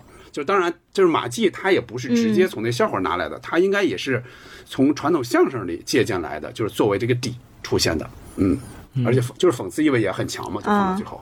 呃，我我再补充两句，因为我觉得这个真的是我听过的。如果说之前大家都觉得巧对影联是那种节奏感很强、很舒服的，我觉得在我心里这这段相声应该是那样一个级别的一个相声，就是它的内容、节奏、韵律，就是它每一样都是很舒服的。就是如果说用足球比赛来说，这场比赛就是三比三，就是那种对攻又好看，然后又过瘾，没错。嗯、其实里面有很多的包袱，从从头开始两个人就进入了一种这样对抗的一种状态，就是说以运动的方式来别开生面的为大家来展示，而且铺的，而且它是非常有结构性的，这种直截了当啊、绕着呃这个呃借着。包括最后海，尤其海阔天空那一番儿是是最最有意思的，里边很多的呃遐想，比如说这什么，我能用耳朵看书，我能用鼻子吃饭，我能用嘎吱窝找矿，我能用耳朵 眼发电，嗓子眼发嗓子眼发电啊，我隔着一隔着一墙能看见人，隔着衣服能看见钱，隔衣服看见钱，对，就就是这这个每一番儿都。这都都非常过瘾哈，而且就是说，这个手里攥着玉米粒儿，一张手成玉米花，就有很多这种嗯小的想象力的东西放在里面。我，所以我就当时真的就觉得这段相声是很好背的啊，而且像呃。这个奶牛场，这个下奶，包括对，包括这个着火，听哭了。对他举的这些例子，包括与身用身材开玩笑，这个运动员还没运动先圆了，呃，包括在前面的这种提到的这种时代感的这种什么股份公司大托拉斯。然后再来一番说，你们这个中心就是我们家吹出来的，有很多也有很多当时时代感很强的一些信息在里面，所以这段相声非常非常的丰富。跟你说呀，说吧，我这人个儿可高啊，跟你说，我比你高得多。我两米七八，我我三米六九，你有那么高吗？你有那么高吗？我热胀冷缩抽抽了，这，我热胀冷缩，我胀出来了。那你也没我高，你也没我高，我跟北京白塔一边高，我我比白塔还高一头，还是我高，还是我高。飞机打我腰这儿飞，啊，卫星打我脚下头过。我高，我高，我头顶蓝天，脚踩大地，没法再高了。我我我上嘴唇挨天，下嘴唇挨着地啊。嗯，哎，哎，怎么了？上嘴唇挨着天，下嘴唇挨着地。对喽，那你这脸哪儿去了？我们这吹牛人就不要脸了。小金那儿还有没有？，嗯，我想说一个特种病，特种兵的这个相声节奏，我觉得和刚才说的这个吹牛百吹图有点像。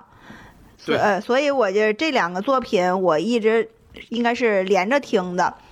呃，特种兵呢，就是反映的是，呃，人对别就是看不得别人好，别人比他好点儿，然后就嫉妒，然后到后来可能就是给人家造谣传谣，然后就给人给给给别人搞破坏这种小人。他这个特种兵，他也是和赵岩合说的，然后整个他把这个病是分成了三个阶段。然后那个也有初级初级特种兵的，中级，然后最最重的是两个人对着互相互相呸，然后就是只要是你过得 过得好，这就比如说我呃工作好了，我调省里去啦。啊呸！呃，到城里干嘛去了？当局长啦！呸！然后就就是只要人只要人家有点好处，就给人家造谣诬陷，然后就自己看不下去。然后比如说我出国啦，然后呸！为什么让你出国？为什么让他出国？他的资历够不够？然后就会去说一些这种无理取闹的话，说不让他出国，让你出国。说我出国，我买个冰箱，我自己就能扛回来。扛回来。然后这段也特别可笑。对，当时人们都是在这个就就是努力开始提高自己的过程中呢，有一前有一部分人可能是吃这个大锅饭时间时间久了，所以他就看不得别人就是更努力混得更好，所以他会出现这种去通过别的途径，然后去给别人拆台。不知道现在还有没有就是干事儿这么露骨的人？可能因为我们觉得现在社会内卷越来越 严重了嘛，就是大家可能都在都在非常的努力，可能很少会有人这么露骨的去给别人拆台或者会去给别人穿小鞋吧，也可能会有一些手段会玩的比较高明，所以说这个作品的讽刺性在在我们看，在我们听来呢，现在稍微的有一些强硬，也夸张的有夸张的有有点过，嗯，但是但是肯肯定。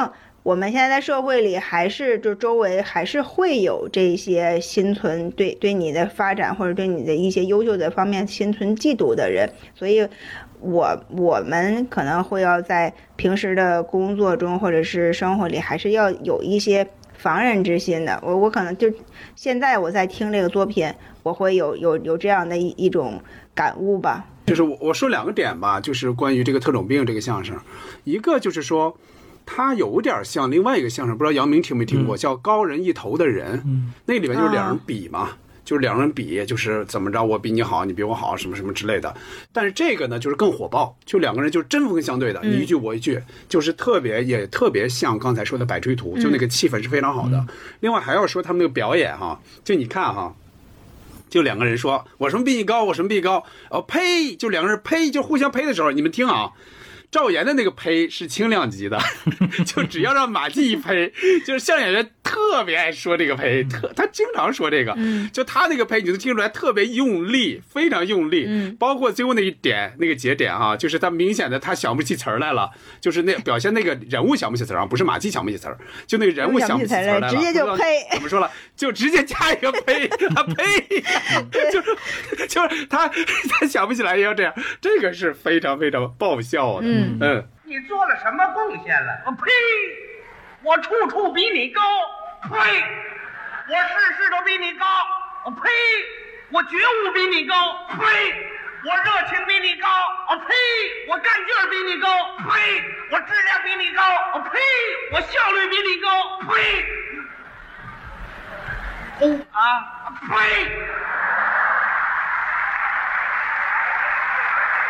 怎么着？我血压比你高，这还记住呢？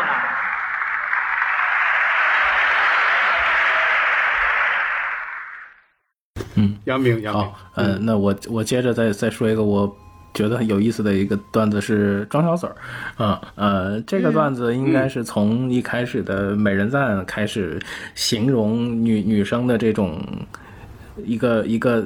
一句文言的一个审美，然后一直用现代社会的眼光去观看，比如说柳叶柳叶眉，杏桃杏核眼，樱桃小口一点点，一点点，杨枝呃杨柳细腰赛笔管，赛笔管，对这个，而且这段相声用这个现实的这个吃炸酱面。跟跳舞的这种想象力来一番一番的，就是有智慧的把它描述下去。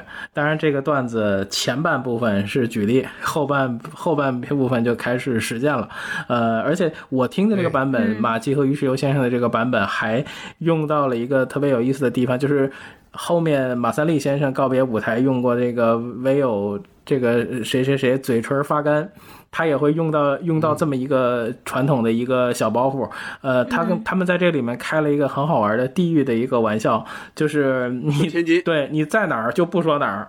对，就 就是诚心给你甩开，说我们今天在这儿演出，我们就说这地儿在天津，啊，过一段我们回天津了，我们再说再去其他的地方。所以就是这种舞台实实实践的这种，去就像刚才说去走学什么的这种效果，其实是非常非常有意思的。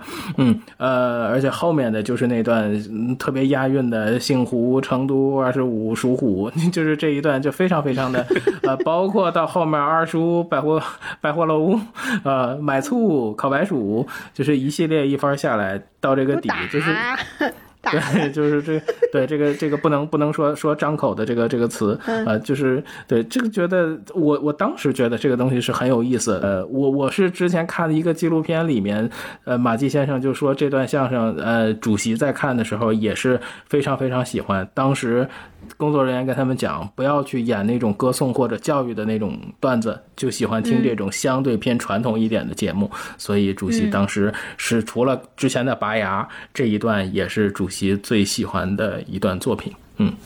嗯，好，这个装小嘴儿啊，这个是一个小段儿嘛，嗯，这个哈就是马季和于世友这个版本确实是比较精彩的，其中还有一个版本也很精彩，就是二赵，嗯，北京二赵，就是赵振铎、赵世忠，嗯，他们收过一个版本，也是非常好的，喜欢那个版本的人也非常多，嗯嗯，哎，嗯，那天你陪那男同志上哪儿去了？那是谁呀？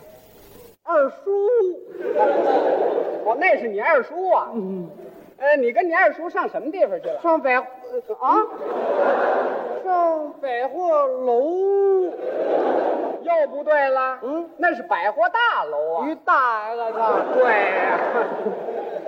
你跟你二叔上百货大楼买什么去了？买醋。百货大楼里卖醋呢。呃，你买醋吃什么呀？吃烤白薯。烤白薯蘸醋吃啊！哎，嗯，姑娘，你打那醋呢？那全洒 了。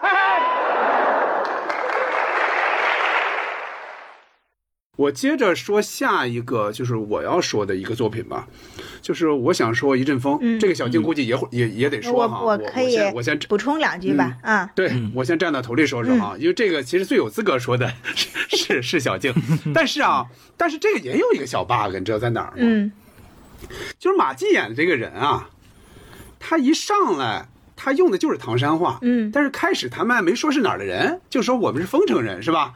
说丰城在哪儿啊，什么什么之类的，就好像意思是你听口音你还听不出来是唐山吧？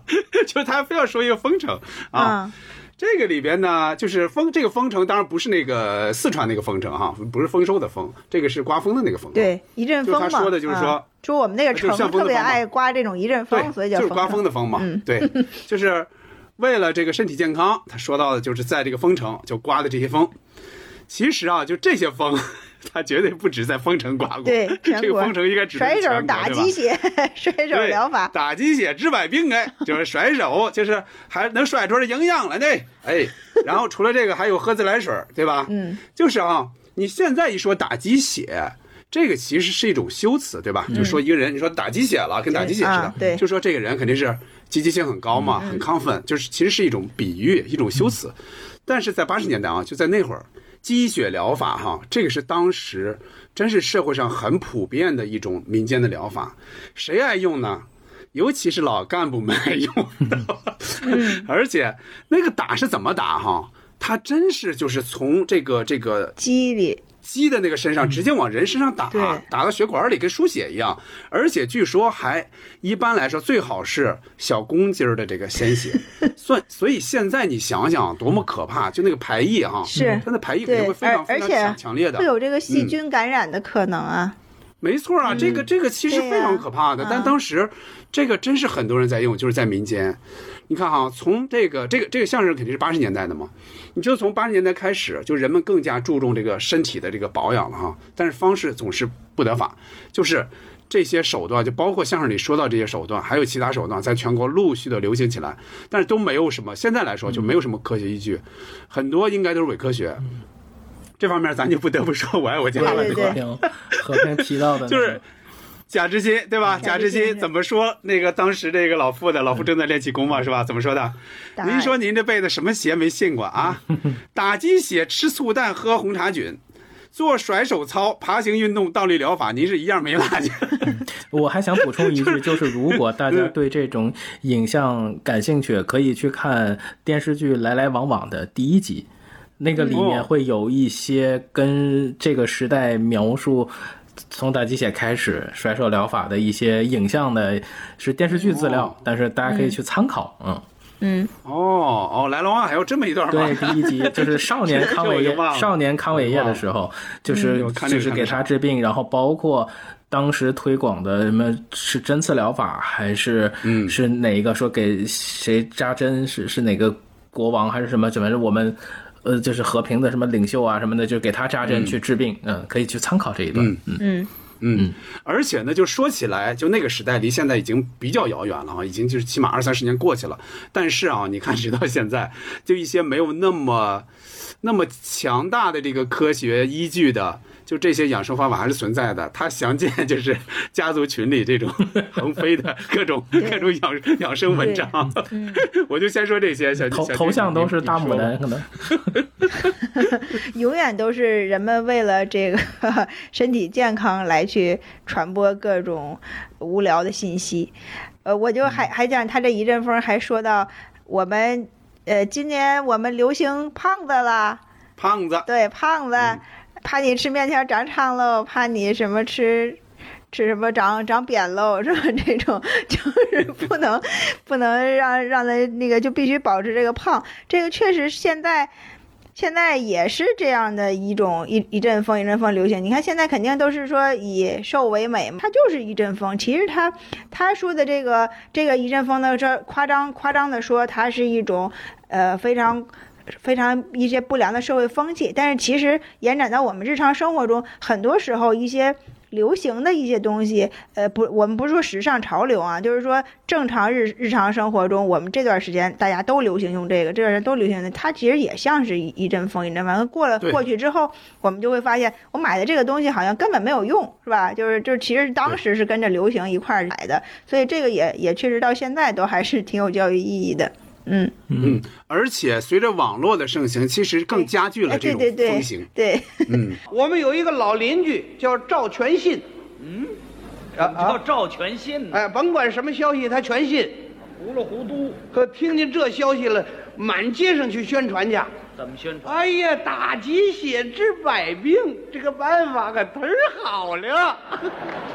唐山人，这打鸡血的办法好什么呀？你要有了病啊，你就抽鸡血，省得给大夫找麻烦。那么你有什么病啊？我呀，就是腿疼啊，怎么个疼法儿？那小刀一拉就疼。废话，嗯锥子一扎更疼。嗯，你打鸡血治什么病？我不是为了治病啊，那干嘛呀？我就是为了长点肉啊。长肉，你我活了六十来岁了，才七十多斤肉啊！太瘦了。哎，哦，我打鸡血呀就会长肉。那也不见得顶用。哎，你可不能那么说，人家都说灵着呢。那你就试试吧。我们这位赵大爷一天不间断，连续打了七七四十九天，长肉了，屁股上扎的跟马蜂窝似的。好，进窟窿。没有了是吧？好，那我那我补充几个我，呃，想想想说的一个几个小小段哈，呃，其中一个一个很很重要的一个小段哈，对我来说喜欢的就是反正话啊。刚才其实我们才。猜猜猜猜，我们也聊到这个，因为我我听的马季鱼是由这个版本，它是在那个磁带里面是很短的一部分，这 是我听到的情绪最饱满的一个版本。这个相当于我小时候一个启蒙的段子吧，反正两个人插科打诨的，从开始到。逛花园开始，这个后面系列笑料就出来了啊！这个牡丹花花牡丹，喇叭花花喇叭，狗尾巴花花尾巴狗啊！对，这这个就是比较比较 对我来说是一个一个小启蒙。呃，还有就是学评戏这个段子，呃，通过这个段子我能。我知道评剧有很多的唱段是非常好听，比如他这个里面会唱到小女婿，嗯，而且就是我至死那不嫁给卖萝卜的，就是说这个对，这是姓罗的，嗯。是吧？啊，我唱了好几年卖萝卜的，包括这个什么话匣子跑针儿啊，呃，提到的呃还有一个戏就是刘巧啊、这个恩爱比海深啊，咱俩比对儿下，包括玉堂春，嗯、就是这一些呃比较早的版本的这些评剧，我也是通过这些段子里面去了解，有的时候去找，另外还能听到马季版本，呃唱的。最早一点的《西征梦》里面的那个校歌，也是在这个段子里。我是九，他是一，事事他全不懂的。望爹娘退还我家彩礼，我至死那不嫁给卖萝卜的。卖萝卜的的，别唱了，怎么了？像话吗？我至死不嫁姓罗的，卖萝卜的那像话。哦，至死不嫁姓罗的。哎，哦我唱好几年卖萝卜的。另外，我想有两个段子，我想一起提，一个叫《人民的故事》。一个叫《新地理图》，它也是我小时候很喜欢的那种非常轻松的段子，就是它的是这种是以目录的形式，是冠以人名或者地名，把它穿成一个小故事，呃。那些城市啊，那些首都提到的人名会套用在别人身上的这种形式，有的时候在班里啊什么的，大家的名字比较有意思，也会进行这样的小创作，是非常美好的回忆。比如说人名的故事，他会提到，呃，比如说我想我们吃饭吃什么？吃王景瑜。如果不够咸，我再抓一把赵岩。哎呀，吃完之后发现我有点犯增，喝了酒，呃，那喝喝了多少啊？喝了一王新刚，就是把他们这个名字变成各种的、呃量词，呃，包括地理图里面什么穿着喜马拉雅山，呃，这个呃毛里毛里求斯的巴库，从赫尔辛基出发坐阿根廷骑巴拿马，反正就是把这些所有的城市的名字这样串起来，嗯，对，这个也是我很喜欢的段子。另外，呃，马季先生，我印象里面在电视上讽刺的段子的最后一段是叫“富了之后”。呃，是马季和刘伟先生表演的。刘伟里面也都是呃大段大段的这种像四六八句一样的这种讽刺，呃。他的这个尺度现在看其实是挺大的。他们说的是养，是养青，呃，是养青蛙吧？是那个村村都有丈母娘那个对对对对对，就是那一句，这个这个天天晚上入洞房，村村都有丈母娘。这而且当时那个表演，我记得下面有非常多的相声名家，就是很难，应该是我印象里马季在舞，呃。电视舞台上的最后一次说，但是我后来看到的很多马季先生，其实都是作为评委的身份出现。印象里面，这个可能是他最后一段，呃，在舞台上就是这么犀利的去表演。呃，另外，邓东江老师之前推荐过一段相声叫《北京之最》，我觉得它也是一个像全景式的一个扫描，但是后半部分真的就是吐槽大会，其实观众的掌声也是演出非常非常重要的一部分。嗯，不同。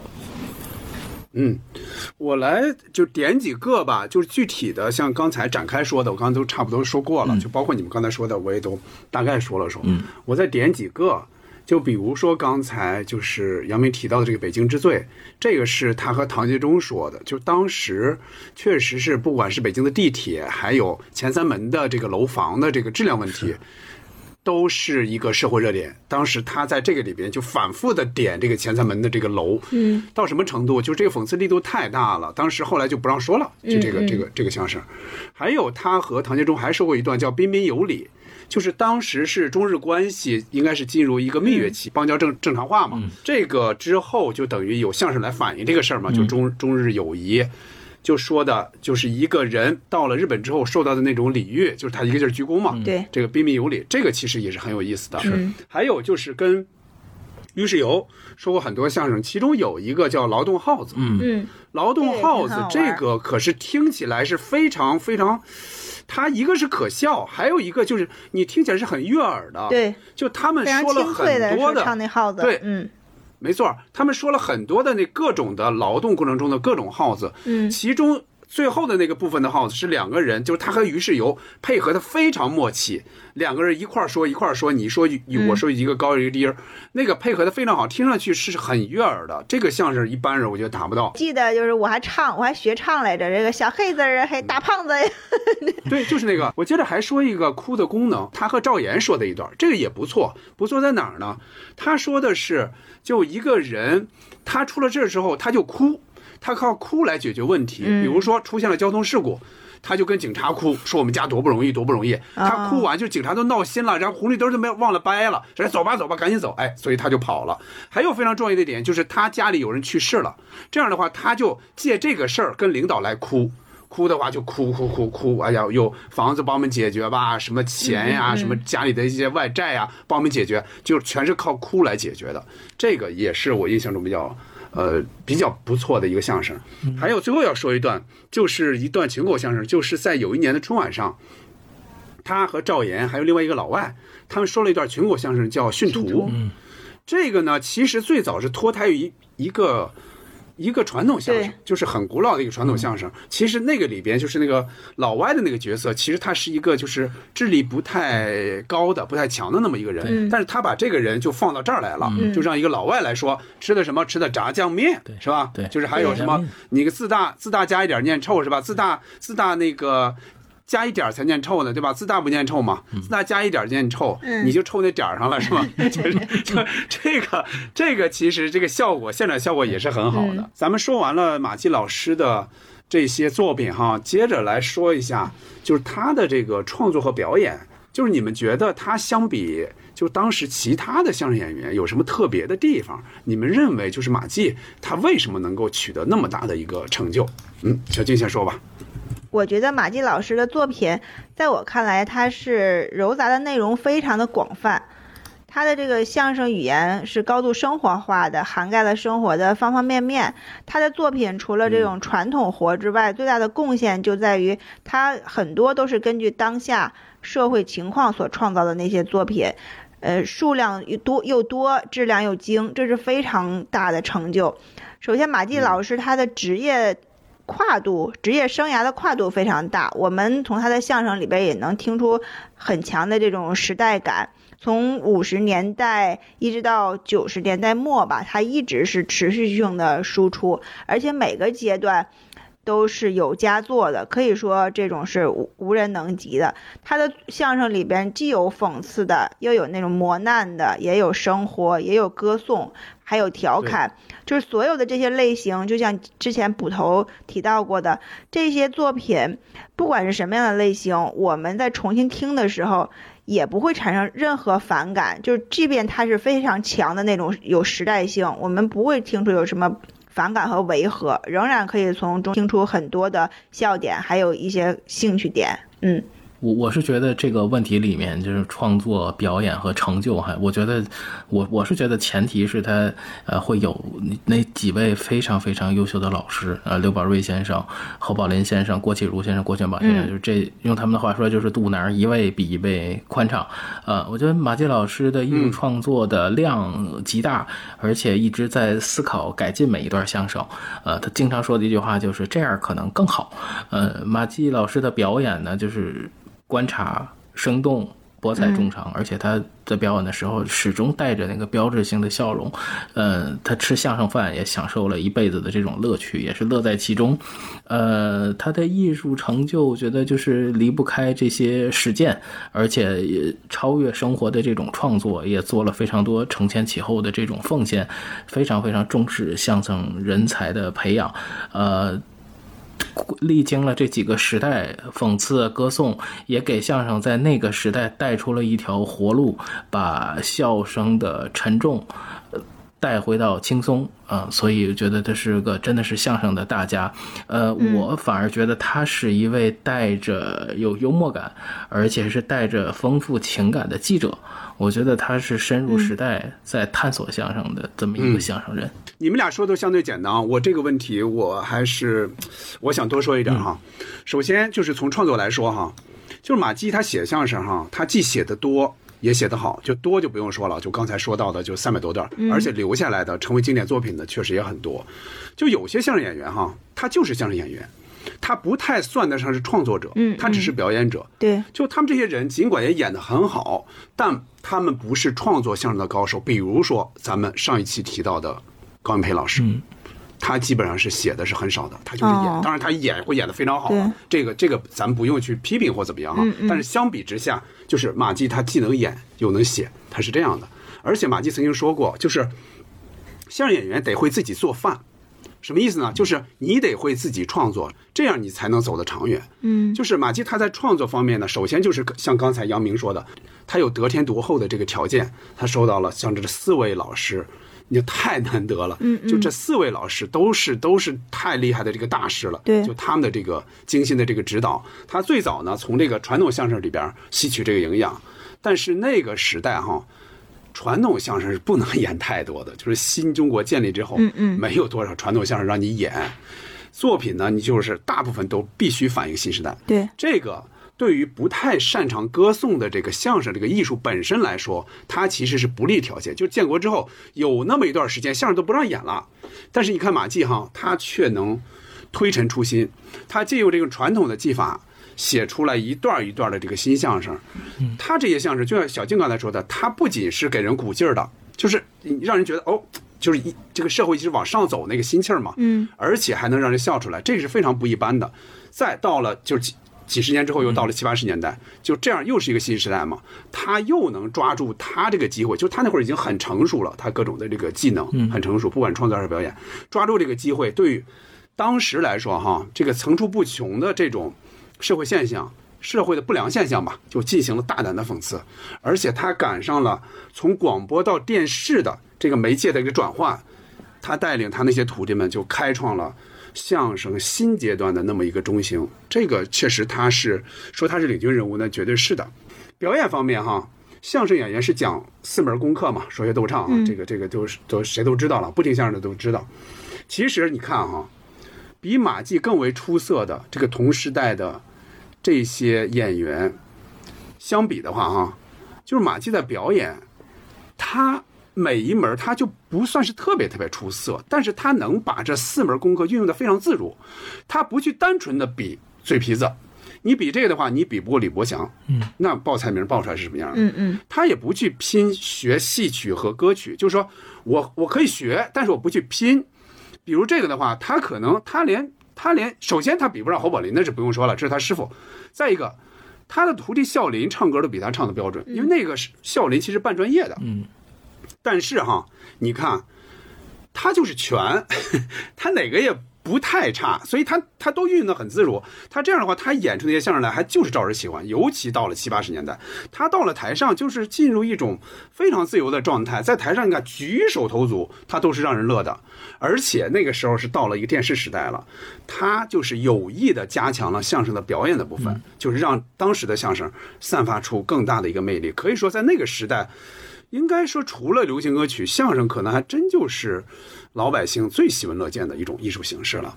嗯，我再说说他为什么成功哈、除了上面说到的那些创作和表演的这两方面之外，还依靠什么？其实这个就是刚才小金也提到了，其实就是时代。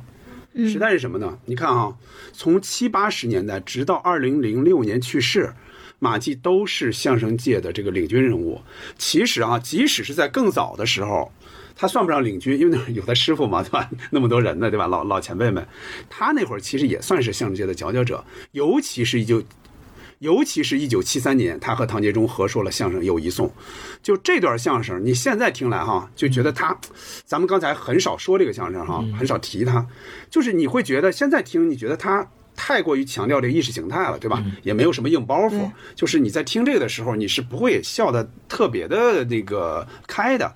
但是如果没有这段相声，就是相声这门艺术什么时候才能复苏？复苏到什么程度，在当时都是未知数。一位非洲老工人挤到人群里来，拍着我的肩膀说：“拉菲克，我进呐，拉菲克，我进呐。”我去那是什么意思？中国人，拉菲克呢？朋友哦，中国朋友啊，人家跟我说话，我得说上几句啊。那当然了。我说谢谢。呃，我们中国是拉菲克，你们坦桑尼亚也是拉菲克，呃，赞比亚也是拉菲克，呃，咱们中坦赞三国人民，呃，咱咱们，呃反反咱们一块拉菲克。哈哈哈所以说马季的成功，当然最主要是他自己嘛，他自己有天分，而且努力，后天的努力，尤其是又有侯宝林、刘宝瑞这些大师的这些栽培。另外就是时代带来的机会，马季抓住了。不管是这个石破天惊的这个友谊颂也好，还是那之前的歌颂型相声也好，马季的大部分相声最为可贵的一点，我觉得就是与时代同步。嗯，一直他的相声，他的作品。都是和现实相贴合的，不是闭门造车在那纯玩纯玩这个相声技巧。嗯，呃，可以这么说吧，我这么说一句，我觉得是时代选择了马季，马季也对得起他经历过的各个时代。嗯嗯嗯。刚才咱们又不止一次说到了他的那些徒弟哈，其实马季的徒弟非常多，号称马家军，嗯，包括谁呢？姜昆、赵岩、刘伟、冯巩、王千祥、李增瑞、孝林等等。咱们接下来就可以简单说一说哈。这些徒弟里边，你都喜欢谁的表演？小金先说吧。嗯，徒弟里边我比较喜欢姜昆早期的那些相声，然后我也喜欢王千祥、李增瑞这种风格和马季老师他们这些其他人风格不太一样的这样的表演。姜昆早期的作品其实特别像马季的那种创作，表演方式也也挺趋近于他的。呃，说到赵岩呢，他给我的印象一直就是他好像是马季老师的左膀右臂一样，就是一直是跟随着马季老师。他的代表作几乎都是和马季老师一起表演的，而且他在我们之我们早前节目里也提到过，在《笑破情网》这个电影里，他就扮演了舒怀，其实就是马季老师原型，他就扮演了这个他师傅的角色。我觉得赵岩和师傅的关系就是那种贴身型的关系。也就是谁也离不开谁，呃，刘伟和笑林，尤其是笑林，他他是唱功比较突出的。他和李国盛的那些作品，我们现在能想起来都是很多的大段的唱。徒弟们呢，都其实都挺深谙马季的这种表演的节奏的。到后期也是有一些能单独确立人设的，比如说姜昆啊、冯巩呀、啊，他们能最后对。从马季老师的光环中脱脱颖而出，成为自己，自己也成为就是呃，在舞台上占有一席之地，其实也说明他们本身也是有很强的能力和非常有潜力的。马先生这些徒弟是都挺喜欢的，因为毕竟我们也是在这个时代成长的人，看着他们很多作品，现在听起来也都是记忆犹新。尤其是跟郑老师一起做采访的时候，是把这些童年记忆跟我能掌握的一些专业的技能。然后通过镜头再把它表达出来，呃，尤其呃，另外就是在您采访的时候，我其实会静静的看他们，就是看他们舞台之外的样子，看他家里边的那些陈设，通过这些东西再判断一个另外的舞台之外的性格，所以这就是我特别幸福的一种体验吧。当然，就是还是希望有个二点零哈，呃，就是呃，是姜昆老师作为大徒弟，除了那些耳熟能详的段子，比如错走了一步、哺乳师、北海游，我觉得这些都是特别。优秀的作品，另外他有一句特别好玩的台词，叫“人家那都研究星球大战了，我们这儿还不许骑车带人呢。”我就带人对我就觉得有这句，我就觉得就是就就真的特别棒。赵岩先生其实难忘的就是他耳朵大。耳朵大有福，就是他那个迷人的大耳垂，跟他非常俊美的这个外貌，呃，而且跟师傅的这个表演默契十足。呃，之前也是有幸看到他五十年从艺五十周年的这个演出，就是加上童年的记忆的这些光彩，魅力依旧。还有我们一块儿从世贸天阶走出去，那个光照进来的那个午后啊，呃呃，刘伟先生应该是，我觉得是相声圈里也是年轻时候容貌非常俊俊俏。的一位，应该也是马季先生最疼爱的一个徒弟。呃，虽然现在也上了年纪，但是在舞台上的表现，他的功力、魅力也是十足的。呃，这个巧对影联的这个节奏。包括之前看到他现场表演的这个文字游戏啊，这个版本其实也都是挺令人难忘的。呃，冯巩先生其实就不用多说了，就是我们这个网络时代日常见的最多的老艺术家就是他了。呃，师傅他他曾经开玩笑哈，师傅说给了他两点教诲，让他记忆犹新，就是说呃，一个是说，一个是写。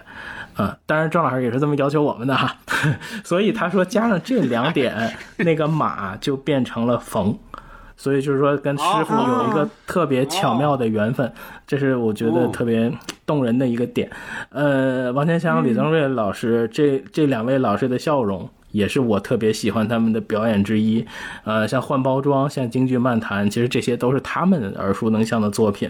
而且除了他们形体的那种美感、语言的幽默，我这些年就特别喜欢看他们那个头发胖瘦，变白了以后，对，就是包括他们年事已高之后表演的那些京剧的那些功夫，这些都很令人钦佩。而且，呃，李宗瑞老师的捧哏。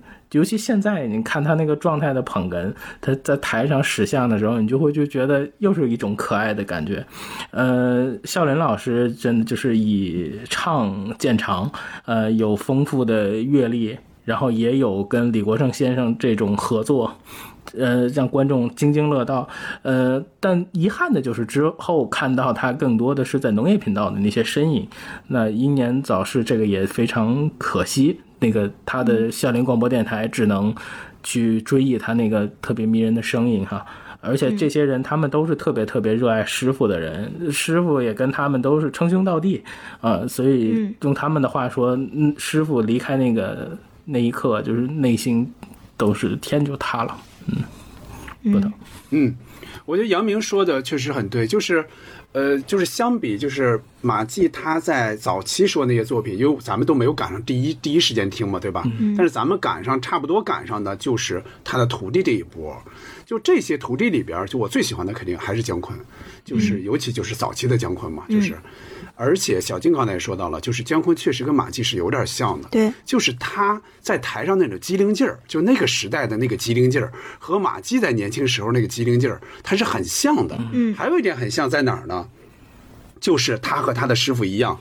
是能写也会演的，嗯，尤其是表现在早期，像如此照相啊，后来和李文华那些，嗯，诗歌与爱情啊，想入非非啊，什么这些，其实都是姜昆写的，嗯嗯，而且都是抓住了当时社会上的这个热点和痛点，对，时代感很强即使，对，即使是后来跟梁左的合作。其实姜昆也是在两所原则的基础上，他进行了很多改写才成的，嗯，都是那样的。呃再往下说，就是刘伟和冯巩。你现在一说哈，就是冯巩和牛群在春晚的那几十年合作，嗯，都会说到这个嘛。其实是和牛群搭档之前更为年轻的冯巩和刘伟一起演过很多年，而且一起说过的都是很多朝气蓬勃的一些年轻人喜欢的一些相声，包括什么春姑娘啊、拍手歌啊。呃，包括最著名的那一段就是巧对楹联，刚才杨明也提到了，就是虽然他们俩哈就不像后来牛群冯巩合作时候那么火，就在那个时代，嗯，但是也是非常有吸引力的，尤其是对于当时的年轻人来说，就只只是有点可惜的，就是俩人就在一九八八年就分开了嘛，就是马季才像保护大熊猫一样跟刘伟进行一个合作，嗯嗯嗯，接着说他这些徒弟里边，要说声音好听的，那我觉得。最主要的还得数赵岩，就哪怕你现在听他二三十岁的，当时很年轻的时候那些声音，你也觉得那个声音是动听的，而且显得有点持重的，听起来特别像学过播音似的。但他又不像一些广播员一样带那广播腔，跟那个马季的那个声音搭起来是很协调的，而且是因为赵岩年轻，马季在那个时候有意的创作出不少这种逗哏和捧哏台词量相当的。这种相声就是字幕梗的这种嘛，包括咱们刚才说到百追图啊、特种兵啊，其实这个里边就是把赵岩的这个本事也能显露出来。嗯，接着说呢，就是王小贤、李自瑞，就是所谓叫祥瑞组合嘛，相声界就是搭档时间最长的一对相声演员，就他们俩同时都是马季的徒弟嘛，就是他们俩哈，其实。按理说是客观来说哈，就是不像咱们说到的前几位那么火，但是他也有一些比较不错的作品，比如什么老放牛啊、细雨歌，你们刚才提到的换包装，对吧？嗯，笑林的相声我也很喜欢，就一方面我我很喜欢他的唱，真的就是他那他是一种正唱，当然很多时候也会歪唱嘛，我很喜欢他那个唱，他那个唱确实是带有半专业的那种性质的，很多时候是跟那些歌手都是不相上下的感觉。另一方面就是他其实也不只是唱，他也有一些以说为主的一些相声，其实有好几段也是不错的。再有就是他刚才说的，就是杨明刚才说到那个孝林广播电台嘛，这个我觉得已经成为那个时代的一个标志的一个声音之一。嗯，马季的其他的徒弟还有谁呢？像韩兰成、常佩业、黄宏，就这些人，那就不细说了哈。就是很多相声演员，你经常会发现，师傅和徒弟他的知名度是不太匹配的。但是你在马季这里，不管是他上一辈的侯宝林，还是他后一辈的这些姜昆啊、冯巩，就咱们说到这些人，当然也包括马季自己哈，就是这师徒三辈，都是在当时相声界拔尖儿的人物。这个是极其极其不容易做到的，嗯，所以这个里边他们真正的体现了所谓叫名师高徒，嗯，很多人是达不到的，绝大部分人达不到，嗯。嗯。嗯。那接下来到最后一个问题了啊，就是扣一下咱们这个题嘛，因为咱们这个这个专题这个特别节目其实就是来纪念，嗯，马季老师去世十五周年嘛，嗯，咱们就来说说这一点哈，就是二零零六年的十二月二十号的上午十点多，应该是这个时间。就是马季因病去世，享年七十二岁。咱们一起来回忆一下哈，你们记不记得当时最早看到这个消息的时候，你是在哪儿？你还记不记得那一刻大概是什么样的？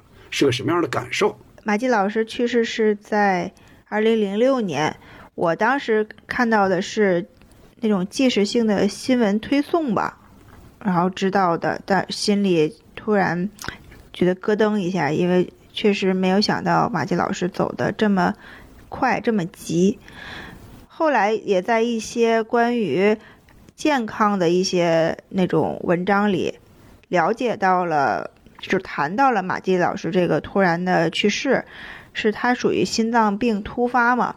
据说是在上厕所的时候犯病的，这个其实也给当时心脏不好的很多中老年人提了醒儿，因为我们。那时候在家里还谈到这个问题，如老年人上了岁数，如果是真的是心血管有问题的，比如说一到冬天就一定要注意保暖，然后不能就是很急的去洗那种热水澡，还有就是上厕所如果便秘的话，不要太用力，这一种呢都会对心脏不好的那个人对对是一种刺激。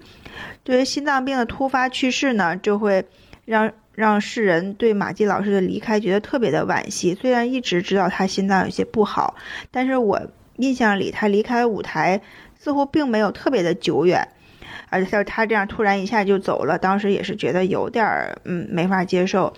好在后来他的儿子马东呢，逐渐也走到这个传播的主流视野里来了，就是像我们看马季先生那种可爱、那种诙谐，现在都在马东身上有了这种延续，所以我嗯也挺喜欢马东的那些节目的。然后看到他出现的时候，就像看到马季先生曾经年轻的那个俏皮的样子，觉得特别的欣慰。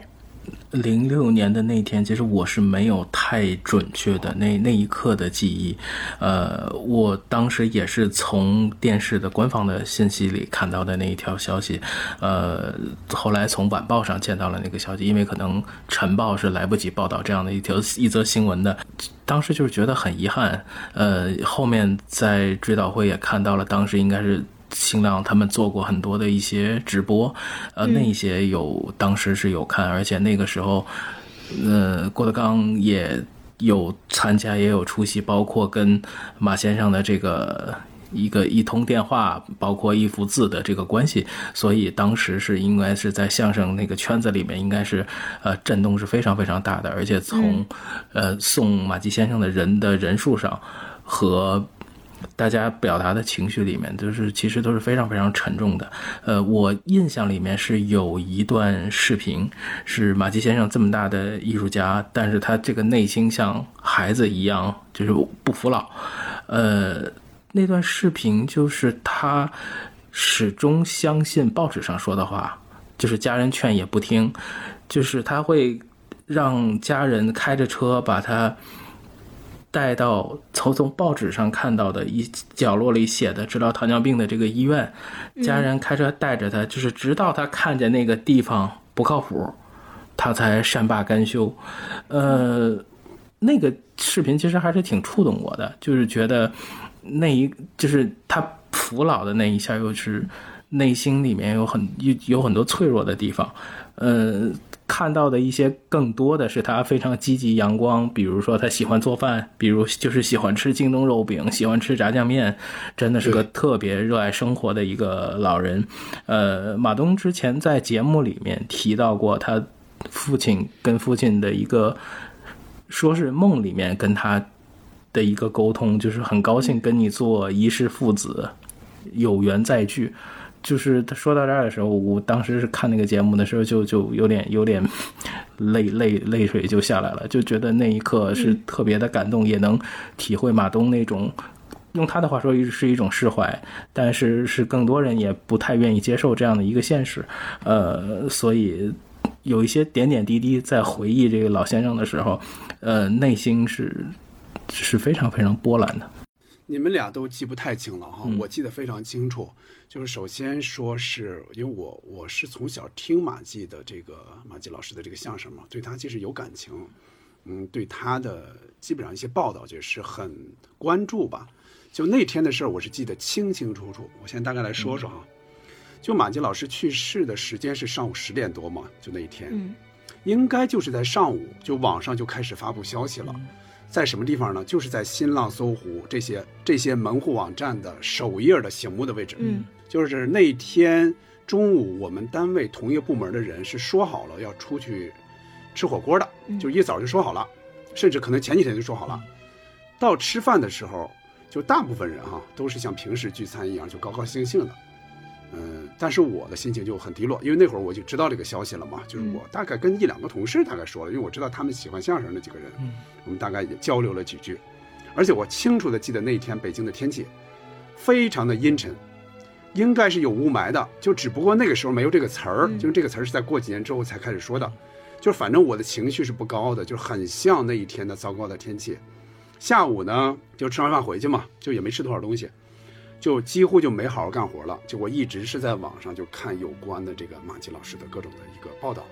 我查了一下哈，那天是周三，那几天之后，周日的晚上，有个什么节目呢？就是白岩松主持的节目叫《中国周刊》，后来改名叫《新闻新闻周刊》了。我不知道现在有没有啊？就是周播节目，礼拜日晚上十点左右演的。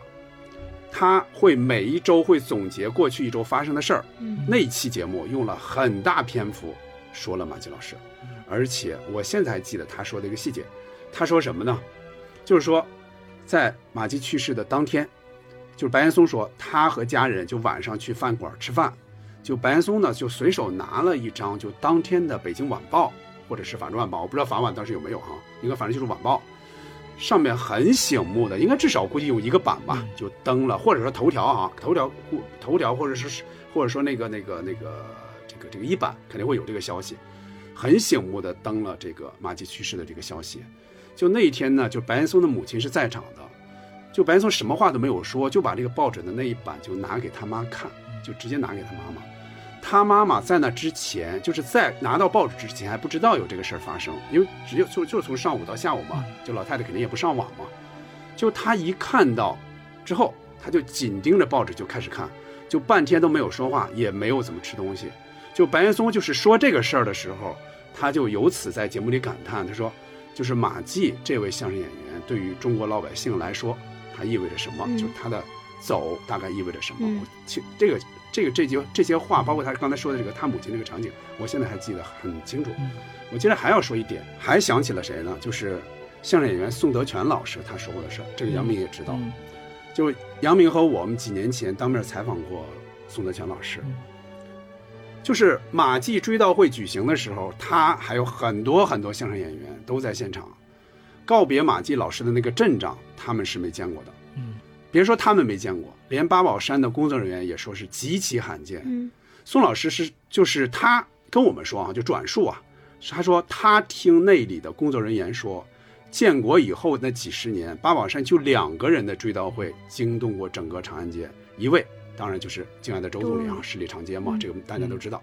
还有一位就是马季老师，他说就那一天，还不仅是八宝山这个里边哈，就这个这个这个仪式举行，这个里边人潮拥挤哈，就挤不动那种，就是连八宝山地铁站都出现了乘客拥堵的这个现象，甚至都惊动了北京市的有关的有关的人。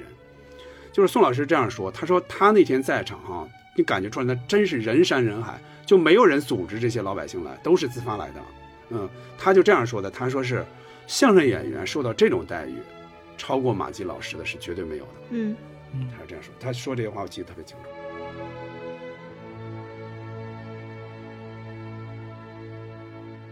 我们七四五条纪念马季老师的第一期节目，就差不多就到这儿了。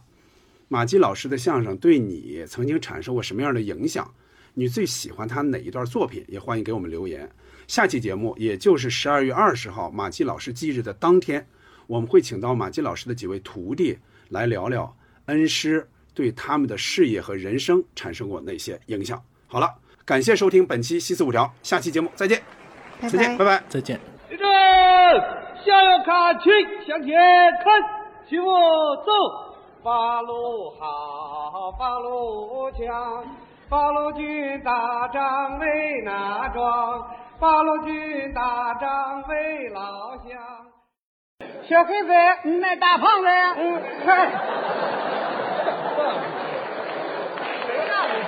叫我？来来来，正经来了啊！来，小黑子，卖大胖子，嗯，咱们大家一起来，一起来啊！蹬啊踹啊踹啊蹬啊！咱们大家一起来，一起来，一起来，哗！